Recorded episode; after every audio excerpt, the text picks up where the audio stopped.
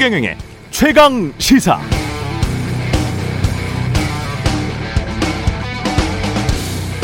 우리는 얼마나 풍요로운가 이걸 정확히 따지려면 결국은 그 나라 물가 소득 수준 감안해서 그 나라 사람들은 자신의 나라에서 얼마나 벌고 얼마나 쓸 수 있는지를 측정해 봐야 하는데요.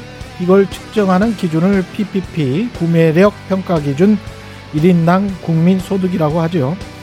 여기에서 한국이 이미 일본을 2018년부터 앞질렀다는 뉴스는 자주 들어보셨을 겁니다. 이 기준으로 보면 한국의 구매력 기준은 1인당 소득이 지금 4만 5천 달러 정도 되고요. 일본은 4만 1천 달러 정도 됩니다. 그러나 흥미로운 건 2021년 세계 행복 보고서에 따르면 행복 순위가 일본은 56위, 한국은 62위입니다. 소득 수준에 비해서는 두 나라 모두 정말 낮게 나타났죠. 숫자로 일본 이겨봐야 별 소용없다는 생각이 듭니다. 불평등한 현실과 치열한 경쟁 사회로부터 좀 벗어나고픈 마음. 한가위라도 우리 마음이 좀 풍성했으면 좋겠습니다. 풍요가 모두에게 축복이 되는 세상을 기원합니다.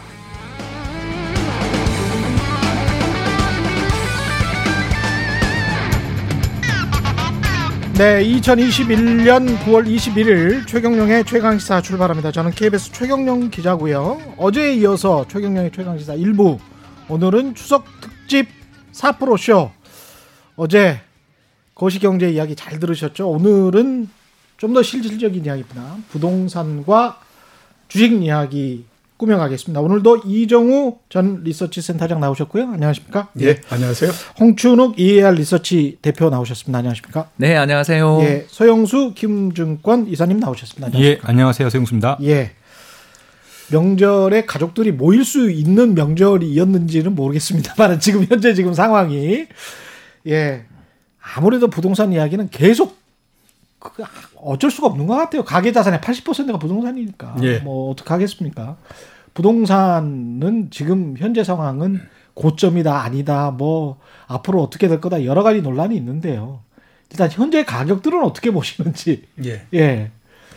제가 먼저 얘기할까요? 예, 예. 먼저 하십시오. 예. 그 좀 더 조금 아무튼 공격적으로 얘기를 하면 예. 제가 생각할 때는 시간상의 문제일 뿐이지 음. 이제 시간이 좀 지나면 부동산 가격의 일정 부분의 하락은 불가피한 상태에 도달했다라는 생각이 들고요. 예. 그 다음에 일정 부분 하락이라고 하면 어느 정도일까라고 한번 우리가 따져보면 제 생각으로는 실거래 가격 기준으로 했을 때 30% 많으면 40% 정도까지 하락 이 부분도 가능할 상황이 아닌가라는 생각이 저는 좀 듭니다. 실거래가 기준으로 30에서 40%면 예, 그렇죠.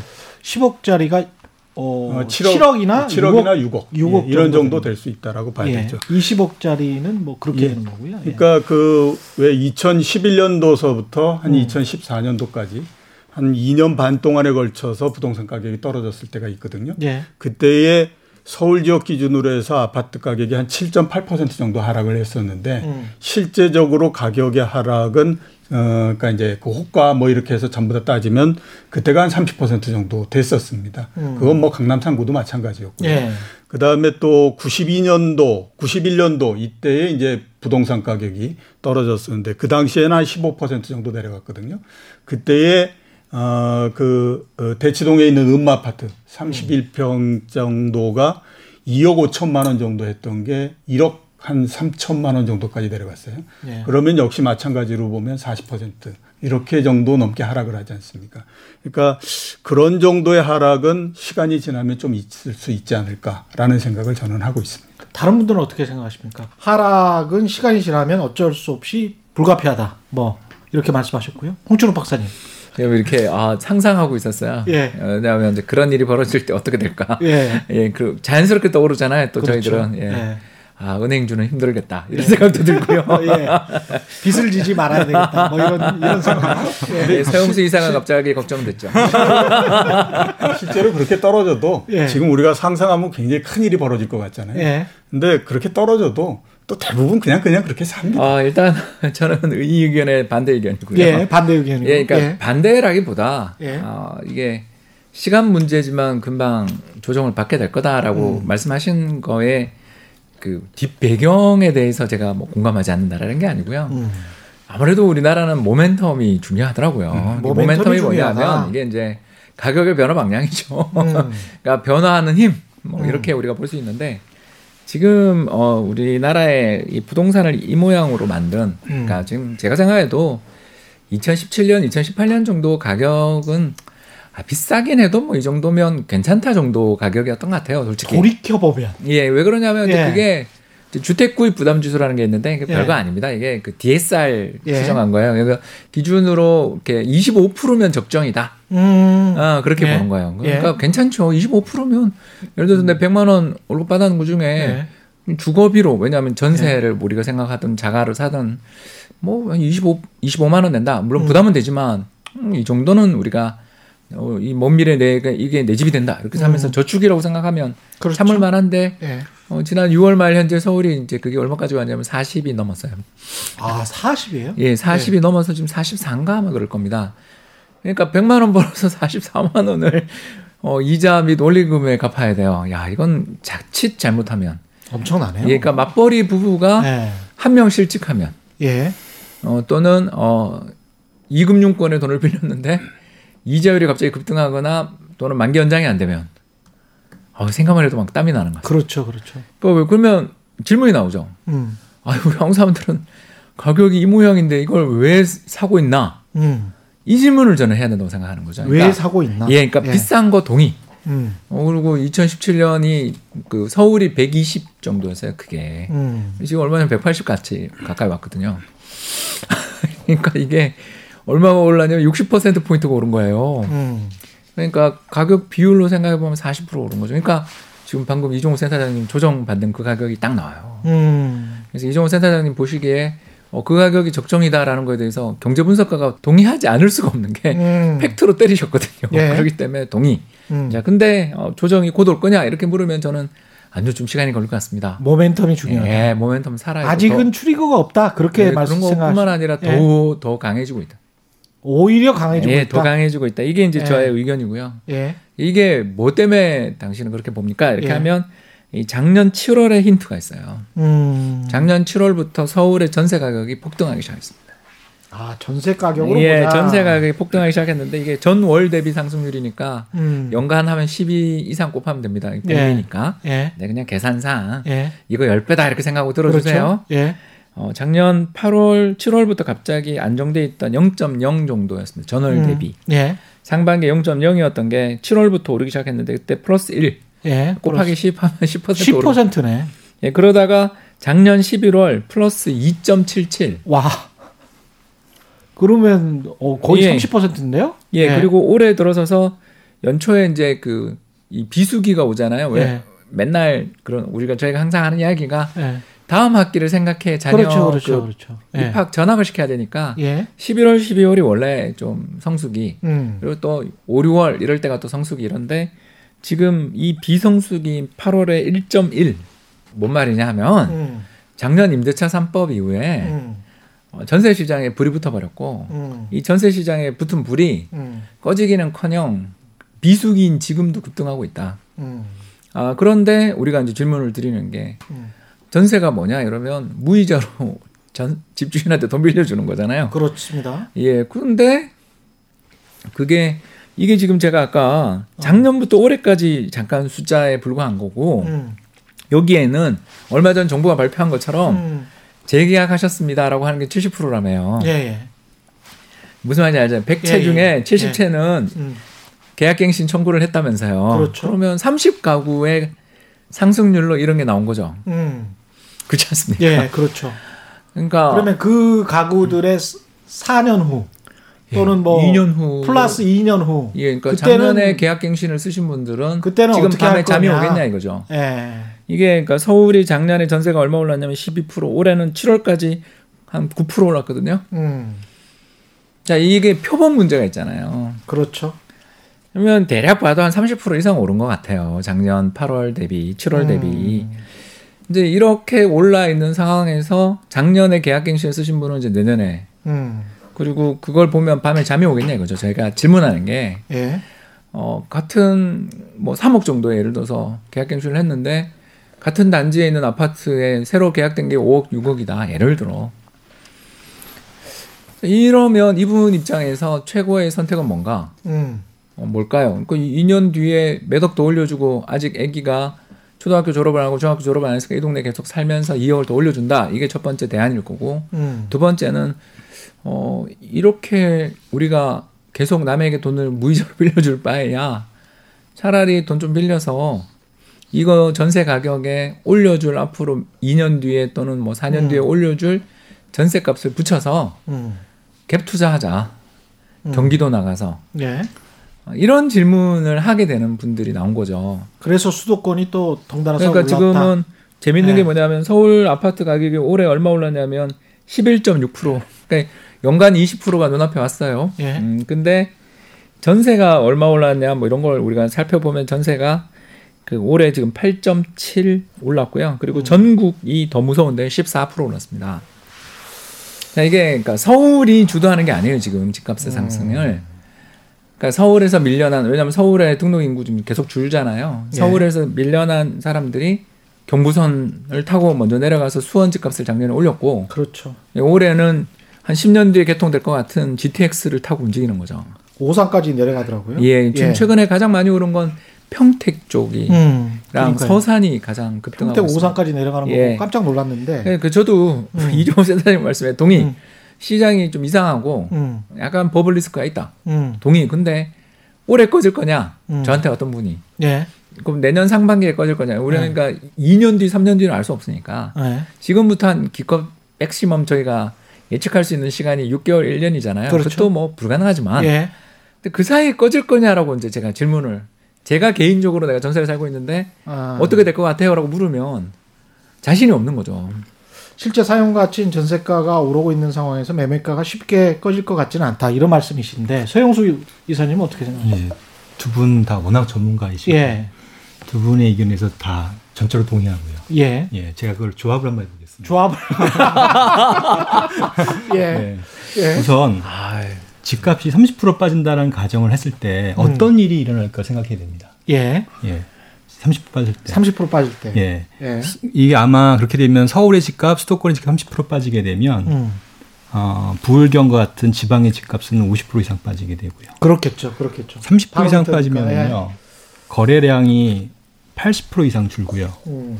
그러면 경매 시장의 경매 낙찰 가격은 낙찰 가격은 최소 50% 이상 빠지게 됩니다. 음.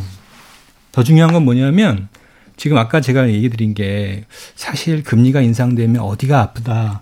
어, 우리는 취약계층 얘기하지만 가장 아픈 구역은 어디냐.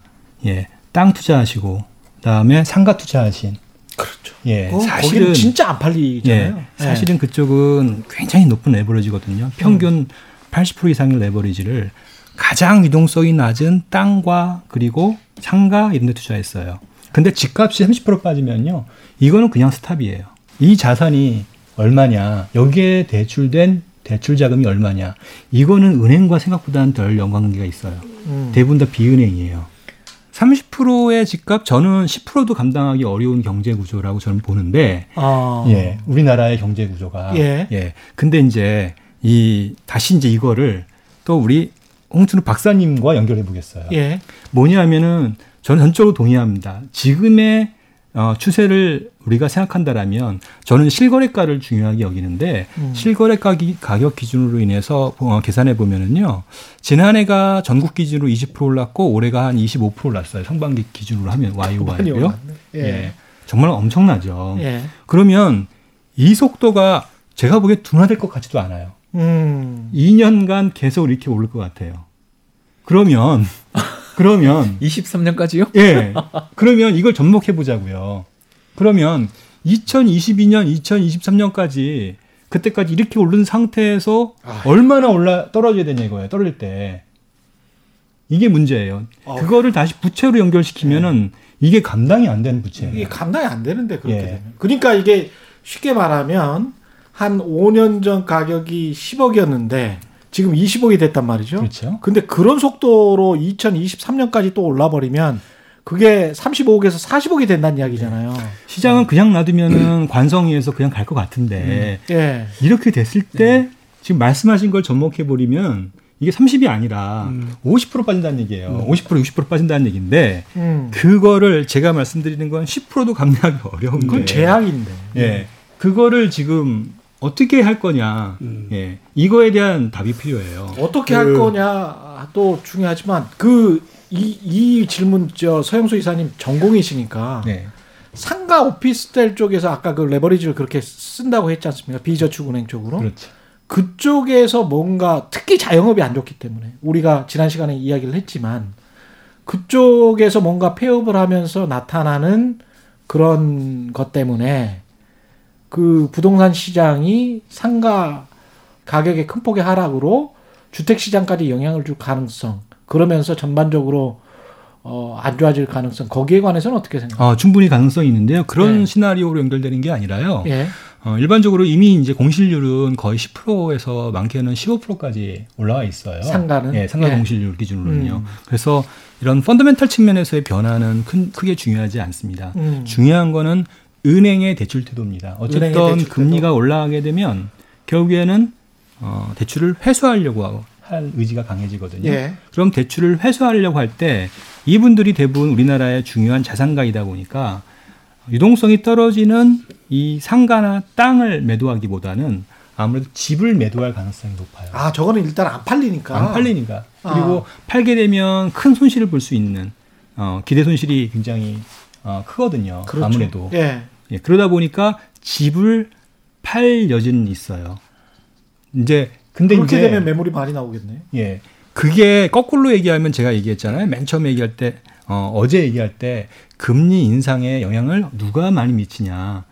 결국에는 금리 인상을 미치는 영향이 그쪽의 계층인데 이렇게 되면은 또다시 집값 하라고 연결되면서 이 그동안 계속 올라갔던 집값이 갑자기 떨어질 이슈가 생길 수 있어요. 그래서 금리 인상이 정책 당국 입장에서는 굉장히 부담스러운 사안입니다. 양날이 겁이네요. 네. 예. 글쎄, 저, 어, 우리가 이렇게 한번 생각해 볼 필요가 있습니다. 음. 연초에 삼성전자 주가가 막 9만 원을 올라가고 이럴 때 예. 10만 많은 시- 뭐, 뭐 거의 이제 10만 원을 바라보고 이럴 네. 때 많은 그 전문가들 특히 이제 반도체를 담당하고 그러는 전문가들이 어떤 얘기를 했을까 라는 걸 한번 우리가 그, 그 살펴볼 필요가 있는데요.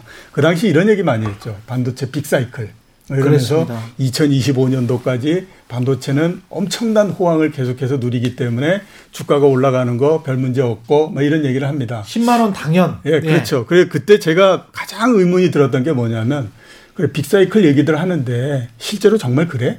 이런 얘기들을 저는 수도 없이 많이 물어봤거든요. 음. 예. 왜냐하면 빅사이클이 진짜 있다라고 하게 되면 가격이 이렇게 가지 않아. 이런 얘기를 했었어요. 예. 근데 그리고 나서 주가가 떨어지니까 지금 그 얘기가 별로 이렇게 많지 않지 않습니까? 그렇죠. 지금은 예. 보면 부동산 가격이라고 하는 것이 올라가기 때문에 우리가 굉장히 상상을 많이 발휘해서 음. 이게 이렇게 돼서 올라가고 이렇게 돼서 이렇게 하고 음. 그다음에 이제 지금의 가격의 상승을 막을 수 있는 것들은 아무런 요인들이 없고 음. 지금 뭐 엄청나게 많은 공급 부족이 있고 이런 얘기를 하는 거죠. 음. 근데 그걸 그때 따져 보면 당연히 지금 보면 그 얘기가 맞을 수 있어? 이런 얘기가 할 수 있을 뿐만 아니라요. 예. 자, 따져보면요. 8월 달에 서울시 전체에서 아파트가 몇 채가 거래됐냐면 3,600채 정도가 거래가 됐습니다. 음.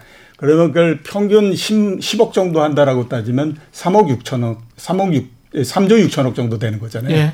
그리고 평균적으로 봤을 때 월에 4천 채 정도가 거래가 되는 거거든요. 그러면 4조 정도가 되는 겁니다. 거래 대금이. 삼성전자가 하루 거래 대금이 얼마냐면 2조예요. 그러면 서울시 내에 있는 모든 아파트가 한 달 동안에 거래되는 금액이 삼성전자 이틀 동안 거래되는 것 정도밖에 안 되는 거죠. 그만큼 보게 되면 층이 굉장히 얇아요. 음. 층이 얇기 때문에 지금처럼 가격이 굉장히 급등을 할 수 있는 거예요. 아. 근데 그거는 거꾸로 놓고 생각하면 그러네. 아 상황이 바뀌었다. 음. 이제 그 가격이 꺾인 것 같다라고 생각하면요. 그 다음서부터는 먼저 내는 사람이 임자잖아요. 그렇죠. 그러면 그다 그 하락이라고 하는 것이 엄청난 빠른 속도로 쏜다라고 하는 거죠. 음. 그렇기 때문에 우리가 지금 올라가는 상황에서 생각해 보면 이 상상이 안 되지만 이 상황이 바뀌게 되면 완전히 다른 형태가 되는 거고요. 예. 그 다음에 이제 그 좀 전에 우리 서 이사님 말씀하셨던 것처럼 어, 이렇게 그래서 10%만 내려가도 상당히 재앙이 되고 이런 얘기 굉장히 하지 않습니까? 그거는 그런 재앙을 만든 사람이 안아야 될 그 이 이 이 부분이고 숙명이다. 어쩔 수 그렇죠. 없다. 그 다음에 정부 입장에서는 어떻게 그걸 해야 되냐. 음. 여기에서 더 문제가 벌어지지 않게 만들어져야 되는 것이 정책의 그 일, 목표인 거죠. 예. 그렇기 때문에 정부가 최근에 이제 하는 거 보면 금리도 인상하고 음. 대출도 억제하고 뭐 이런 형태로서 가는 거잖아요. 음. 정부는 지금 어떤 생각을 하고 있냐? 이런 정책을 통해서 가격을 이 상승하는 걸 막아야 된다라고 하는 것도 있지만 음. 또 하나 뭐냐면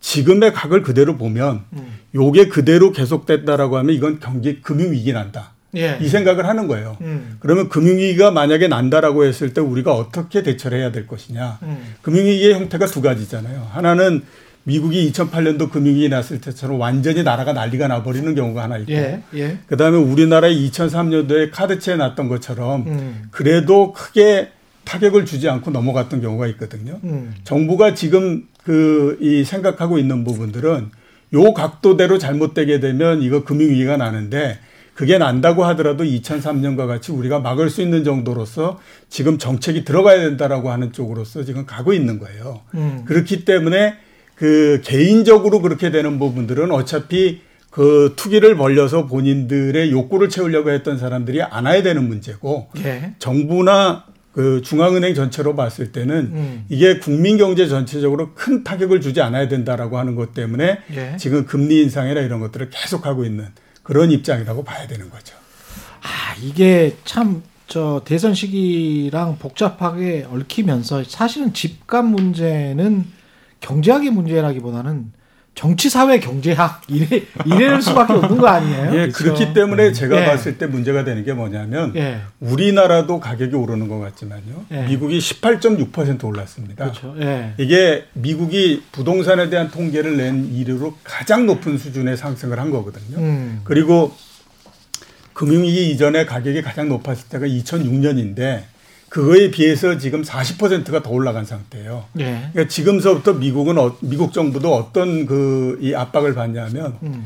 야 이거 이대로 그랬다가는 이거 큰일 난다. 예. 그 다음에 난 진짜 괴로워서 못 살겠다. 그러니까 음. 어떤 형태로든지 부동산을 잡아줘야 되는 거 아니냐. 음. 이런 얘기를 하게 되는 거거든요. 예. 그게 미국 정부만 그렇겠습니까? 다른 유럽에 있는 정부들도 다 마찬가지거든요. 그렇죠. 그러니까 이제서부터는 그 어제 제가 말씀드렸던 것처럼 예. 진짜 멋있게 어음 떼가면서 다 했었는데 음. 그 어음이 이제 돌아오는 거예요.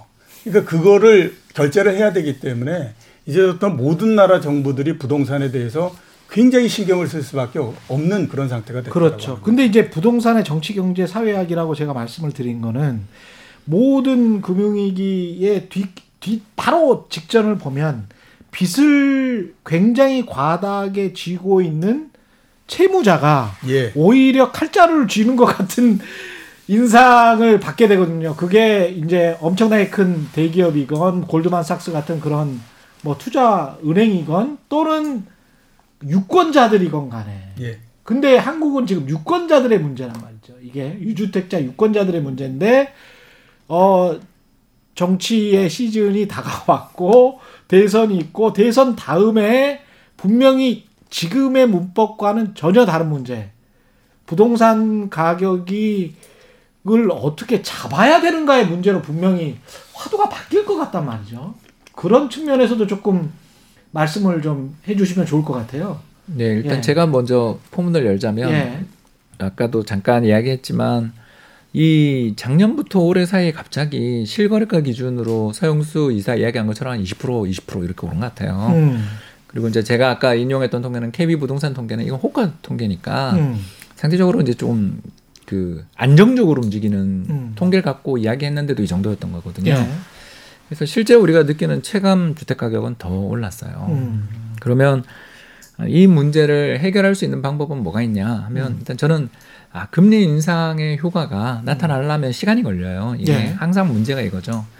왜 그러냐면 지금은 아까 제가 잠깐 설명했지만 월간 기준 상승률이 1%가 넘는 시장인데 음. 어, 이 시장에서 금리 인상한다 그러면 어떤 생각을 더 하냐면요. 금리 더 오르기 전에 집을 사야 된다. 아 오히려 또 예, 그러니까 시장 심리가 예, 후행해요. 이게 특징입니다. 음. 이 어, 금리 정책과 부동산 시장의 어떤 그 선후 관계를 보면 음, 대략 한 1년 정도 걸립니다. 음, 그러니까 이제 어, 실제로 2010년에 김중수 총재 시절에 우리나라 금리가 125bp 인상됐거든요. 이게 예. 뭐냐면 1.25% 그렇죠. 인상됐어요. 근데 예. 실제로 집값이 빠지기 시작한 건 아까 이종우 센터님 말씀하신 11, 12, 13이 진짜 많이 빠졌어요. 음, 그러니까 부동산 시장이라는 거의 특성이 이런 거죠. 그러니까 매체 안 되는 게 가격을 과대 대표하는 것도 있지만 유동성이 없다라는 것 때문에 이런 일이 벌어지는 것 같아요. 그러니까 매매가 잘 안 되고 예. 그래서 가격이 급등락할 수 있는 거죠. 매매가 잘 음. 안 되니까.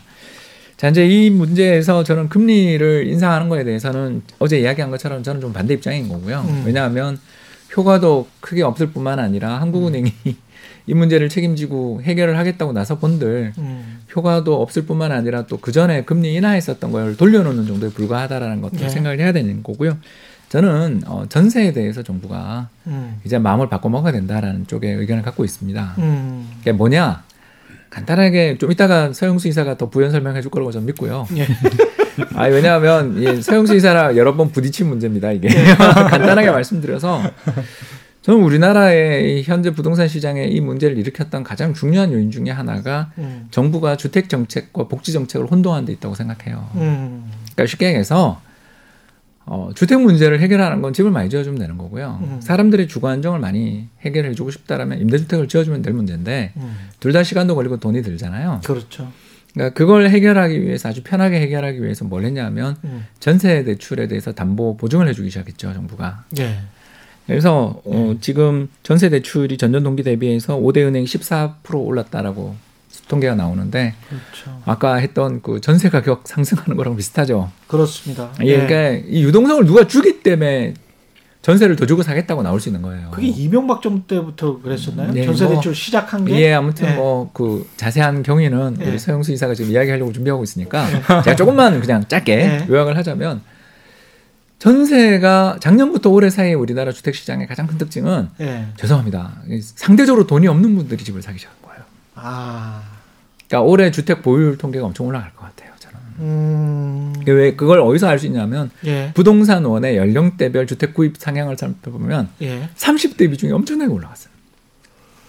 아, 그게 오히려 끝물이라는 시그널 아니에요? 아니 무섭다는 거죠. 작년부터 이러니까. 예. 2년째 지금 예. 2년은 안 되지만 만 1년 넘게 지금 이러고 있으니까. 예. 그러면 그 유동성의 근원은 어디냐?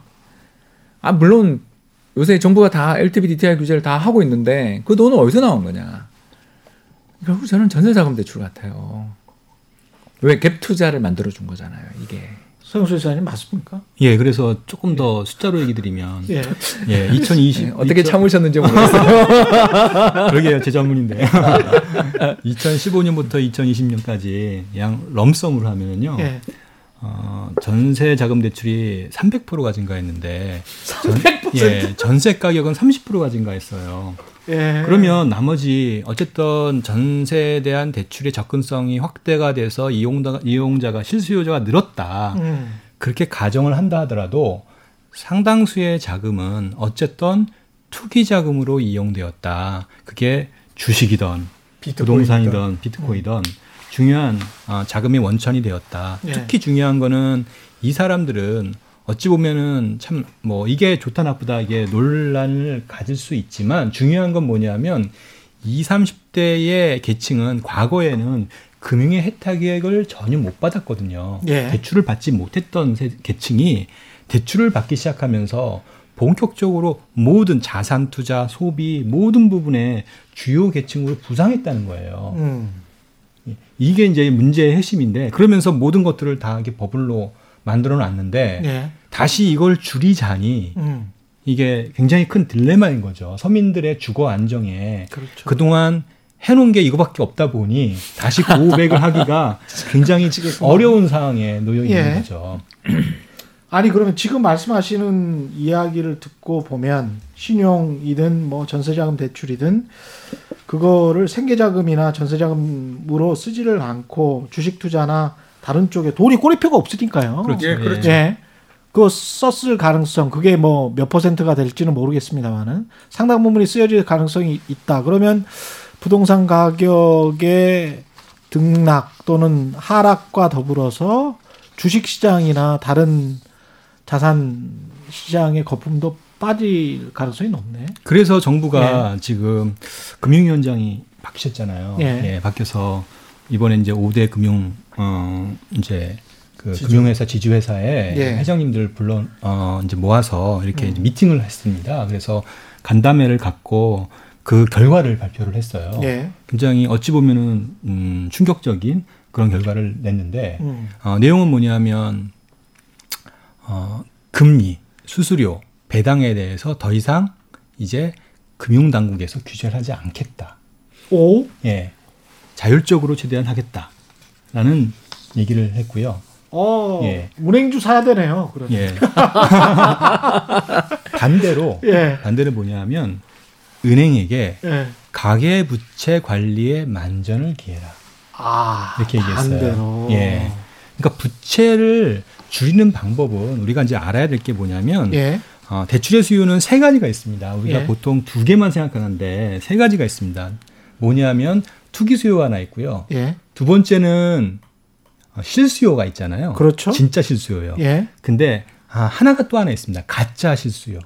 가수요. 예, 가짜 실수요. 그러니까 내가 1억이 1억을 받을 만한 그거를 내가 갚을 능력이 있고 내가 버- 감내할 수 있는 대출 규모인데 어 지금 보니까 2억을 빌려주는 거예요. 아. 예. 그러면 일단 땡겨놓고 보는 거죠. 그렇죠. 예. 예, 예. 세 가지로 나눠지거든요. 예. 근데 이 가운데 있는 맨 마지막에는 가짜 실수요에 대해서는 사람들이 생각을 안 했던 거예요. 그러네. 예. 투기 수요만 얘기했던 거거든요. 일단 돈값이 싸니까. 돈값이 싸니까 이게 같이 한꺼번에 는 거예요. 그러다 보니까 실제 실수요자들이 피해를 보는 이런 양상이 나타난 거거든요. 그러면 이거를 어떻게 발라낼 거냐 이게 이제 문제인데 예. 정부가 개입해서 이걸 발라낼 방법이 없습니다. 그 돈에 꼬리표가 없어서. 예, 골프도 없고요. 예. 그럼 결국엔 누구한테 넘길까요? 은행한테 하라 그러는 거예요.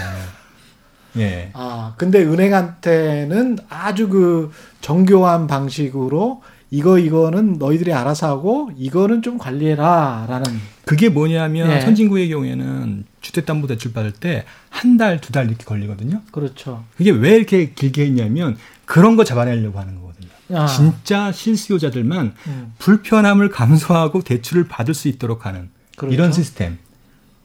이게 이제 금융소비자 보호법과 연결되어 있어요. 그 에스크루 시스템 같은 게 그렇죠. 있는 거죠. 예, 예. 근데 우리는 그게 우리는 그게 아예 거고. 없으니까 뭐 당일도 대출 받고 심지어 신용 대출은 예.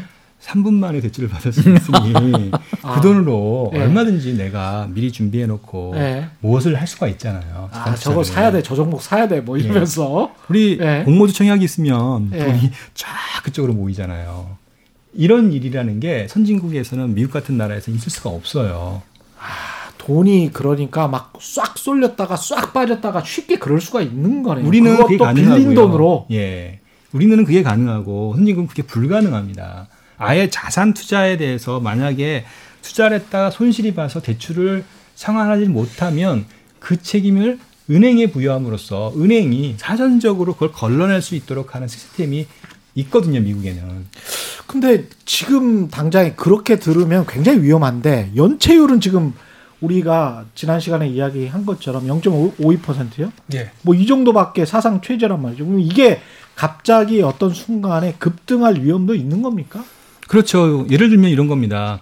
어, 정확히 얘기하면 0.2% 정도 됩니다. 예. 이거는 더 미국의 2%의 10분의 1입니다. 미국은 2% 정도. 미국은 2%고 연체율이. 예. 예. 아, 근데 미국이 우리나라의 가계보다 상환 능력이 더 나쁘다고 할 수 없거든요. 미국 이 사람들이 1인당 국민 소득이 우리보다 훨씬 높으니까요. 그렇죠. 일단 일단은 부채도 훨씬 적고요. 예. 그럼에도 불구하고 이렇게 연체가 높은 이유는 그러고 그러고 생각해 보니까 가계 부채율도 훨씬 더 적네. 그럼요. 훨씬 예. 반밖에 안 되니까. 예. 그거는 원리금 분할 상환 이슈. 그러네. 예, 절대 금리가 예, 우리가 훨씬 더 싸다는 이슈. 음. 그 다음에 대출을 마음껏 대출을 할 수 있어. 그래서 그 돈으로 이자를 메울 수 있어요. 그러니까 한국의 대출의 시스템에서는 특히 중산층 이상의 직장을 다니는 사람 입장에서 본다라면 음. 어, 연체가 발생하는 경우가 굉장히 낮고요. 반대로 우리나라의 금융 시스템에서는 연체를 하는 순간 음. 완전히 그 사회적 계층에서 이 신용의 계층에서 완전히 빠져버려요. 맞습니다. 예. 더 이상 그러면은 연체를 하면 안 되는 구조예요. 아. 절대 하면 안 되는 게 한국의 금융 시스템이거든요. 그러다 보니 이거를 적절히 이용하면서 연체를 가급적 안 만드는 점. 그렇구나. 야, 이게 쌓아놓다가 나중에 예. 크게 터질 수 있네. 예, 이번에 한국은행에서 예. 나온 그 금융안정 보고서에 보면 예. 이런 빈티지 효과라고 부르거든요. 빈티지가 빈티지. 보통 와인 예. 몇년 산이냐 이거잖아요. 예. 그래서 돈을 대출 받으면 바로 연체하는 사람이 누구야? 잘 없잖아요. 그렇죠. 그래서 우리나라의 자영업자들의 연체율 이런 걸 살펴보면 1년 동안에는 거의 0.5%. 그러니까 굉장히 취약한 계층, 상대적으로 취약한 계층이실 텐데도 그럼에도 0.5%뭐 이 정도밖에 안 내요. 그러다가 3년 차로 넘어가면 한 2%까지 올라가는. 그러니까 예. 미국이랑 비슷한 거죠. 예. 그러니까 이게 사람들이 거기 사는 방식과 우리 사나 한국 사람들 사는 방식이 다른 건 아닐 텐데 음. 연체율 통계나 이런 게 잘 되는 이유는 결국 우리가 여러 가지 뭐 핀테크의 어떤 혁신도 있었을 거고요. 예. 또는 어, 기업 대출이 좀 어, 많이 줄었잖아요. 예. 그러면서 이 돈들을 쓸 데가 없는 운영할 데가 없는 은행들이 음. 또 가계 대출로 간 것도 있었고 그러네요. 기업들이 뭐 투자를 안 하니까. 예. 이제 투자를 안 하는 건 아닌데 예, 예. 옛날보다 덜하는 그렇더라는 거죠. 예, 그렇게 봐야죠. 왜냐하면 예. 이제 전 세계 국가들 중에서 보면 한국만큼 더 투자율이 높은 나라 잘 음, 없으니까 음, 음, 예. 그러니까 이게 우리나라 경제가 뭐라고 할까요? 이제 좀 이지머니라고 저희가 부르는 예. 어, 돈을 빌리기 쉬운 통로가 어떻게 보면 이제 두 가지가 있었던 거죠. 음. 하나는 제가 아까 잠깐 우리나라 지금 현재 부동산 시장의 이- 지난 2년의 최대 문제는 음. 전세자금 대출인 것 같습니다라고 이야기했던 전세자금 대출이 너무 쉬워졌잖아요. 예. 그리고 그 대신 정부가 갚아주는 돈들이 엄청나게 늘어난 거 아시죠? 그렇죠. 예. 그러니까 이게 어, 방금 서영수 이사가 잘 이야기한 것처럼 절차가 까다로우면 대출에 시간이 걸리고 음. 서류가 많으면 많을수록 좀 상대적으로 이지머니가 되기 쉽지 않은데 그렇죠. 예, 우리는 전세자금 대출 이런 건 굉장히 쉽잖아요. 예. 그리고 그 리스크도 예를 들어서 집주인이 사고를 친 리스크를 음. 정부가 그냥 떠안는 거잖아요. 이 구조면 새 정부가 어떤 그 당의 정부가 될지는 모르겠습니다만은 대출 규제를 할지 이런 그 어떤 기조는 계속 갈 수밖에 없네요. 예, 그러니까- 그렇죠. 그죠? 예. 제 생각- 제가 생각하기에는 예. 대출 규제는 계속 되고요. 강도를. 얼마만큼 강하게 그 더 속도를 높일 거냐의 문제지. 강도, 음, 속도 정도. 그래서 네. 제가 집값을 예측을 할때 음. 저는 어, 예측이라기보다는 가능성 측면에서 조금 음. 이런 생각을 하거든요.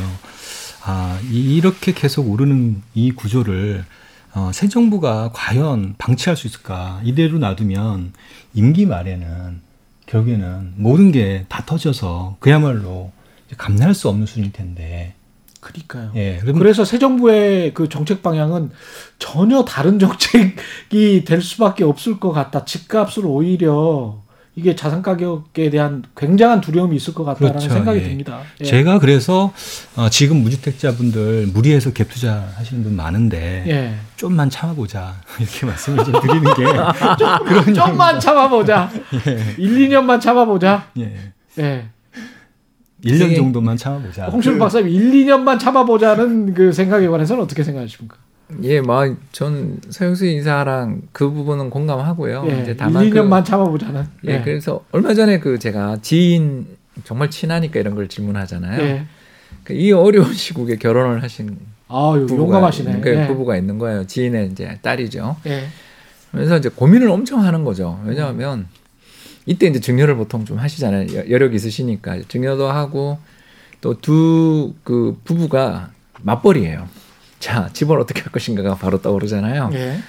그때 제가 이제 그분이 너무너무 진지하게 물으시길래 어, 집을 안 사면 1, 2년 사이에 지옥 같은 고통을 맛볼 것 같고 음. 왜 그러냐면 내가 저걸 샀으면 저게 내 돈인데 그러니까 사람의 마음속에 사람의 심리라는 사람의. 심리에 예. 가장 큰 게 뭐냐면 나는 저거를 살라고 가서 계약 직전에 갔는데 뺏겼어. 기분이 나빠서 안 샀어요. 그럴 수 예. 있죠. 누가 옆에 나타나서 3천만 원 더 드릴게요. 그러면 예. 뺏기는 거잖아요. 예를 들어서 이런 예. 가정입니다. 예. 제가 겪었다는 건 아니고요. 근데 그게 오르는 순간 그 동네 근처도 안 가거든요. 너무 괴롭고 고통스럽기 때문에. 그렇습니다. 예. 예, 그래서 반대로 샀다가 죄송합니다 표현이 물리면 같이 물리거든요. 예. 이해되시죠? 그리고 예. 1, 2년 올랐다 물리는데 그 가격의 조정이 예. 내가 샀던 가격보다 내려갈지 올라갈지는 지금 현재 시- 시국에서는 알 수 없다. 그렇죠. 이게 이제 올해 봄에 있었던 일인데요. 그렇죠. 예, 그 이야기를 하니까 그분이 딱 결정을 내리더라고요. 음. 사고 후회를 하겠다. 사고 후회를 하겠다. 그러니까 여력이 있으시니까 제가 그런 추천을 한 거긴 하죠. 예. 두분 다 맞벌이시고 음. 일단 그리고 두 분 다 결혼하면서 모아둔 돈도 있는데 다 증여돈도 좀 세금 내고 증여도 받고 하면 예. 서울의 평균 정도 중간값 정도 되는 아파트를 그때는 지금은 그, 그 가격에 못 사겠지만 음.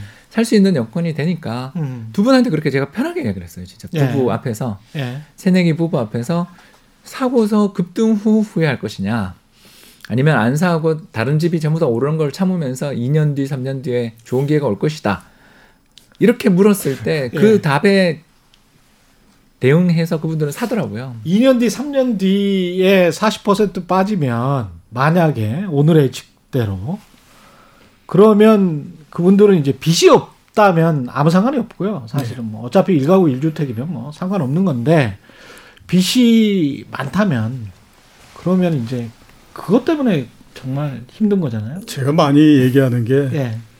어, 제가 가격만 거의 한 3, 35년 넘게 봤거든요. 예. 가격만 35년. 그래서 가격의 아, 달인. 예, 가격에서 그래서 예. 제가 얘기하는 게 투자를 해서 부자가 되는 사람을 그렇게 많이 보지는 못했는데 음. 빌려서 투자했다가 실패하면 인생 진짜 피곤해진다. 예. 예, 그 얘기 하거든요. 그냥 뭐 우리 따져 보면 그렇지 않습니까? 만약에 지금 뭐 집을 사겠다라고 해서 1억을 내가 빚을 냈다. 그랬는데 가격이 떨어져서 1억은 전부 다 아무튼 뭐 공중으로 뜬 상태로서 가격은 굉장히 빠져버렸다. 예. 근데 그 1억을 보통의 사람들이 갚으려면요. 음. 시간 굉장히 많이 걸립니다. 그렇죠. 그러니까 뭐 보통의 뭐 한 7, 8천 정도의 연봉 이렇게 가면요. 그 1억을 갚으려면 제가 봤을 때는 10년 훨씬 더 넘게 걸립니다. 음. 그러면 10년 넘는 동안에 항상 그 생각을 하면서 엄청난 짜증을 낼 수밖에 없는 그런 상태가 되잖아요. 예. 그러니까 이게 어, 잘 판단을 해야 되는데 또 다시 한 번 말씀드리지만 제가 35년 넘게 가격을 봤던 입장에서 어, 제일 무서운 게 뭐냐? 예. 정책 그 다음에 무슨 뭐 공 그 수요가 너무 많아서 공급이 부족해서 이런 것들은 제가 봤을 때 마이너한 변수고요. 가장 큰 변수는 뭐냐? 가격 가격이죠. 자체가 제일. 가격이죠. 예. 그러니까 가격이 높아지게 되면요. 그 다음서부터는 어떤 것도 통하지 않게 될 뿐만 아니라 음. 그 다음서부터는 약간만 탁 건드려도 그냥 줄줄줄줄 내려가 버리는데 이건 방법이 없어요. 나중에 가면 이 하락을 어떤 방법을 가지고도 막을 수 없는 형태가 돼 버리거든요. 주식 시장도 예. 똑같은. 그렇기 때문에 제가 계속 말씀드리는 게 뭐냐면 예. 지금의 상황으로 그 이 상황이 바뀌어서 떨어지고 그러는 거를 상상하지 마라. 예. 그때는 완전히 세상이 달라지기 때문에 음. 지금에 가지고 있는 논리를 가지고 얘기하는 거에 10배, 20배를 곱한다고 하더라도 음. 그거에 대처하지 못한다. 이런 얘기 드리거든요. 그런 것들이 제가 봤을 때 좀 팁이 되지 않을까라는 신이 생각이 만든 시간의 변화를 우리가 3차원적인 인간이 쫓아가기가 참 힘듭니다. 제가 예. 데이터를 하나 좀 얘기 드릴게요. 그러니까 예. 이제 마지막입니다. 지금 예, 2분 그래요? 남았습니다. 예. 무리하지 않고 이제 여력이 있는 분이 없는 사람이 사는 거에 대해서는 뭐 전혀 문제가 안 될 것 같고요. 예. 근데 이제 데이터가 어떤 상황이냐면 서울 기준으로 얘기하면 지금 갭 투자가 전체 거래에 차지한 비중이 50%가 넘는다고 하는데 음.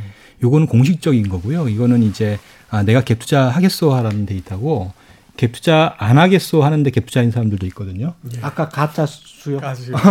예, 그러니까 신고는 예. 갭 투자가 아니야 하지만 사실상 갭 투자인 사람이 있어요. 그렇죠. 예. 요거까지 합치면 70%가 넘어요, 지금 전체 거래.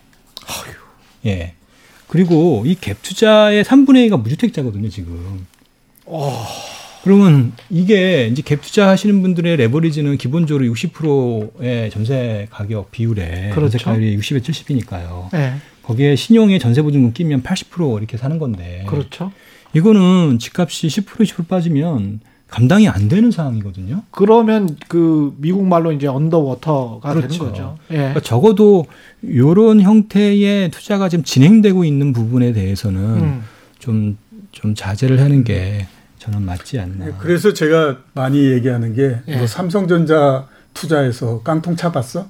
이 얘기 그 하는 거거든요. 그러니까 똑같아요. 예. 그러니까 이렇게 레버리지가 자꾸 그 되게 되면 예. 나중에 되면 주택 가지고 깡통 찰 수 있기 때문에 조심해야 된다는 거죠. 아 너무 재밌었습니다. 예, 제가 서울 기준으로 얘기한 겁니다. 예. 예. 홍춘 박사님 아니 더- 재밌었습니다. 예, KBS 1 라디오 최경영의 최강시사 추석 특집 4프로 쇼였습니다. 자주 했으면 좋겠네요. 예. 이종욱, 이종욱 이카노미스트, 홍춘욱, 이해할 리서치 대표, 서영수, 김준권 전문이사님 나왔습니다. 고맙습니다. 감사합니다. 예, KBS 1라디오 최경영의 최강 시사 1부는 여기까지고요. 잠시 후 2부에서는 시네마 뉴스 천국 진행됩니다.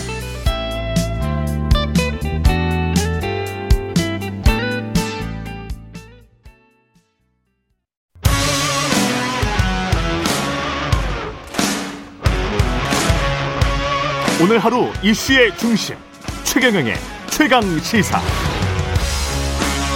We need to know the scale of the epidemic. A billion sick. The truth about this virus is being kept from the world. Oh my God. Congress. Eagle is gone. Your commissioner is watching us. Tell him. 살 사람은 살아야겠죠. 이병, 호. 너 눈빛이 왜 그러냐? 최경영의 최강 시사 추석 특집. 시네마 뉴스 천국 네, 최경영의 최강 시사 추석 특집. 네, 시네마 뉴스 천국 시간입니다. 영화 같다, 드라마 같다 그런 이야기 우리가 많이 하잖아요. 근데 요즘 정치 현실이 워낙 영화 같기 때문에 영화 볼 필요가 있나 뭐 이런 생각까지 드는데 그래도 영화 그리울 때가 많습니다. 특히 이런 추석 때 우리 참 영화 많이 보고 싶은데요. 요즘 같은 때 더 와닿을 영화와 드라마 이야기 함께 나눠보겠습니다. 김준일 뉴스톱 대표 나와 계시고요. 예, 안녕하세요. 예, 그리고 윤성훈 영화 평론가 나와 계십니다. 안녕하십니까. 예, 윤성훈 영화 평론가는 영화 평론가로서 나오셨잖아요. 네. 김준일 뉴스톱 대표는 왜 나오신 겁니까? 갈까요? 뭐 제가 세상 만사다 관심이 예. 있다 보니까 뭐 나왔는데요. 예. 오늘 다루는 영화들 다 대부분 봤기 때문에 제가 또 저널리스트의 봤다. 이제 예, 관점에서, 관점에서. 또, 예, 또 얘기를 할 수 있을 것 같아요. 아, 생각을 해보니까 미국에서도 왜 영화 가지고 저널리즘 공부하고 이런 시간이 있었잖아요. 예. 그 대학에도 있었습니까? 어, 그 대학이 아마 같은 대학인 걸로 알고 있는데. 다른 대학인데. 아니, 다른 대학. 아니, 그 대학원 때, 미국에서. 아, 예. 아, 미, 미국에서요? 예, 예. 아. 저는 이제 뭐 박사였기 때문에 사실은 예. 이제 그거는 저널리즘 스쿨에서 음. 이제 그거를 저널리스트가 되려는 아, 그렇죠. 학생들이 학생들. 하는 건데 저는 하지 않았지만 그런 게 있었어요. 있긴 있었죠. 있어요. 그리고 미드 맞아요. 뭐 뉴스룸 같은 거 굉장히 유명하잖아요. 뭐 시민 케인 같은 거, 예, 뭐 예, 예. 아주 고전 영화부터 해가지고 음. 쭉 한번 다루는 뭐 이런 게 있, 있기는 있었던 것 같은 그런 기억이 듭니다. 예. 김윤일 대표를 위해서 제가 쉴드를 엄청나게 쳐주고 있습니다. 갈까요? 아닙니다. 예. 저 혼자 힘들어요. 예. 지금 첫 번째 영화는 시네마 뉴스 천국의 첫 번째 영화는 컨테이전인데 이거 코로나 19 때문에 이 선택하신 것 같아요.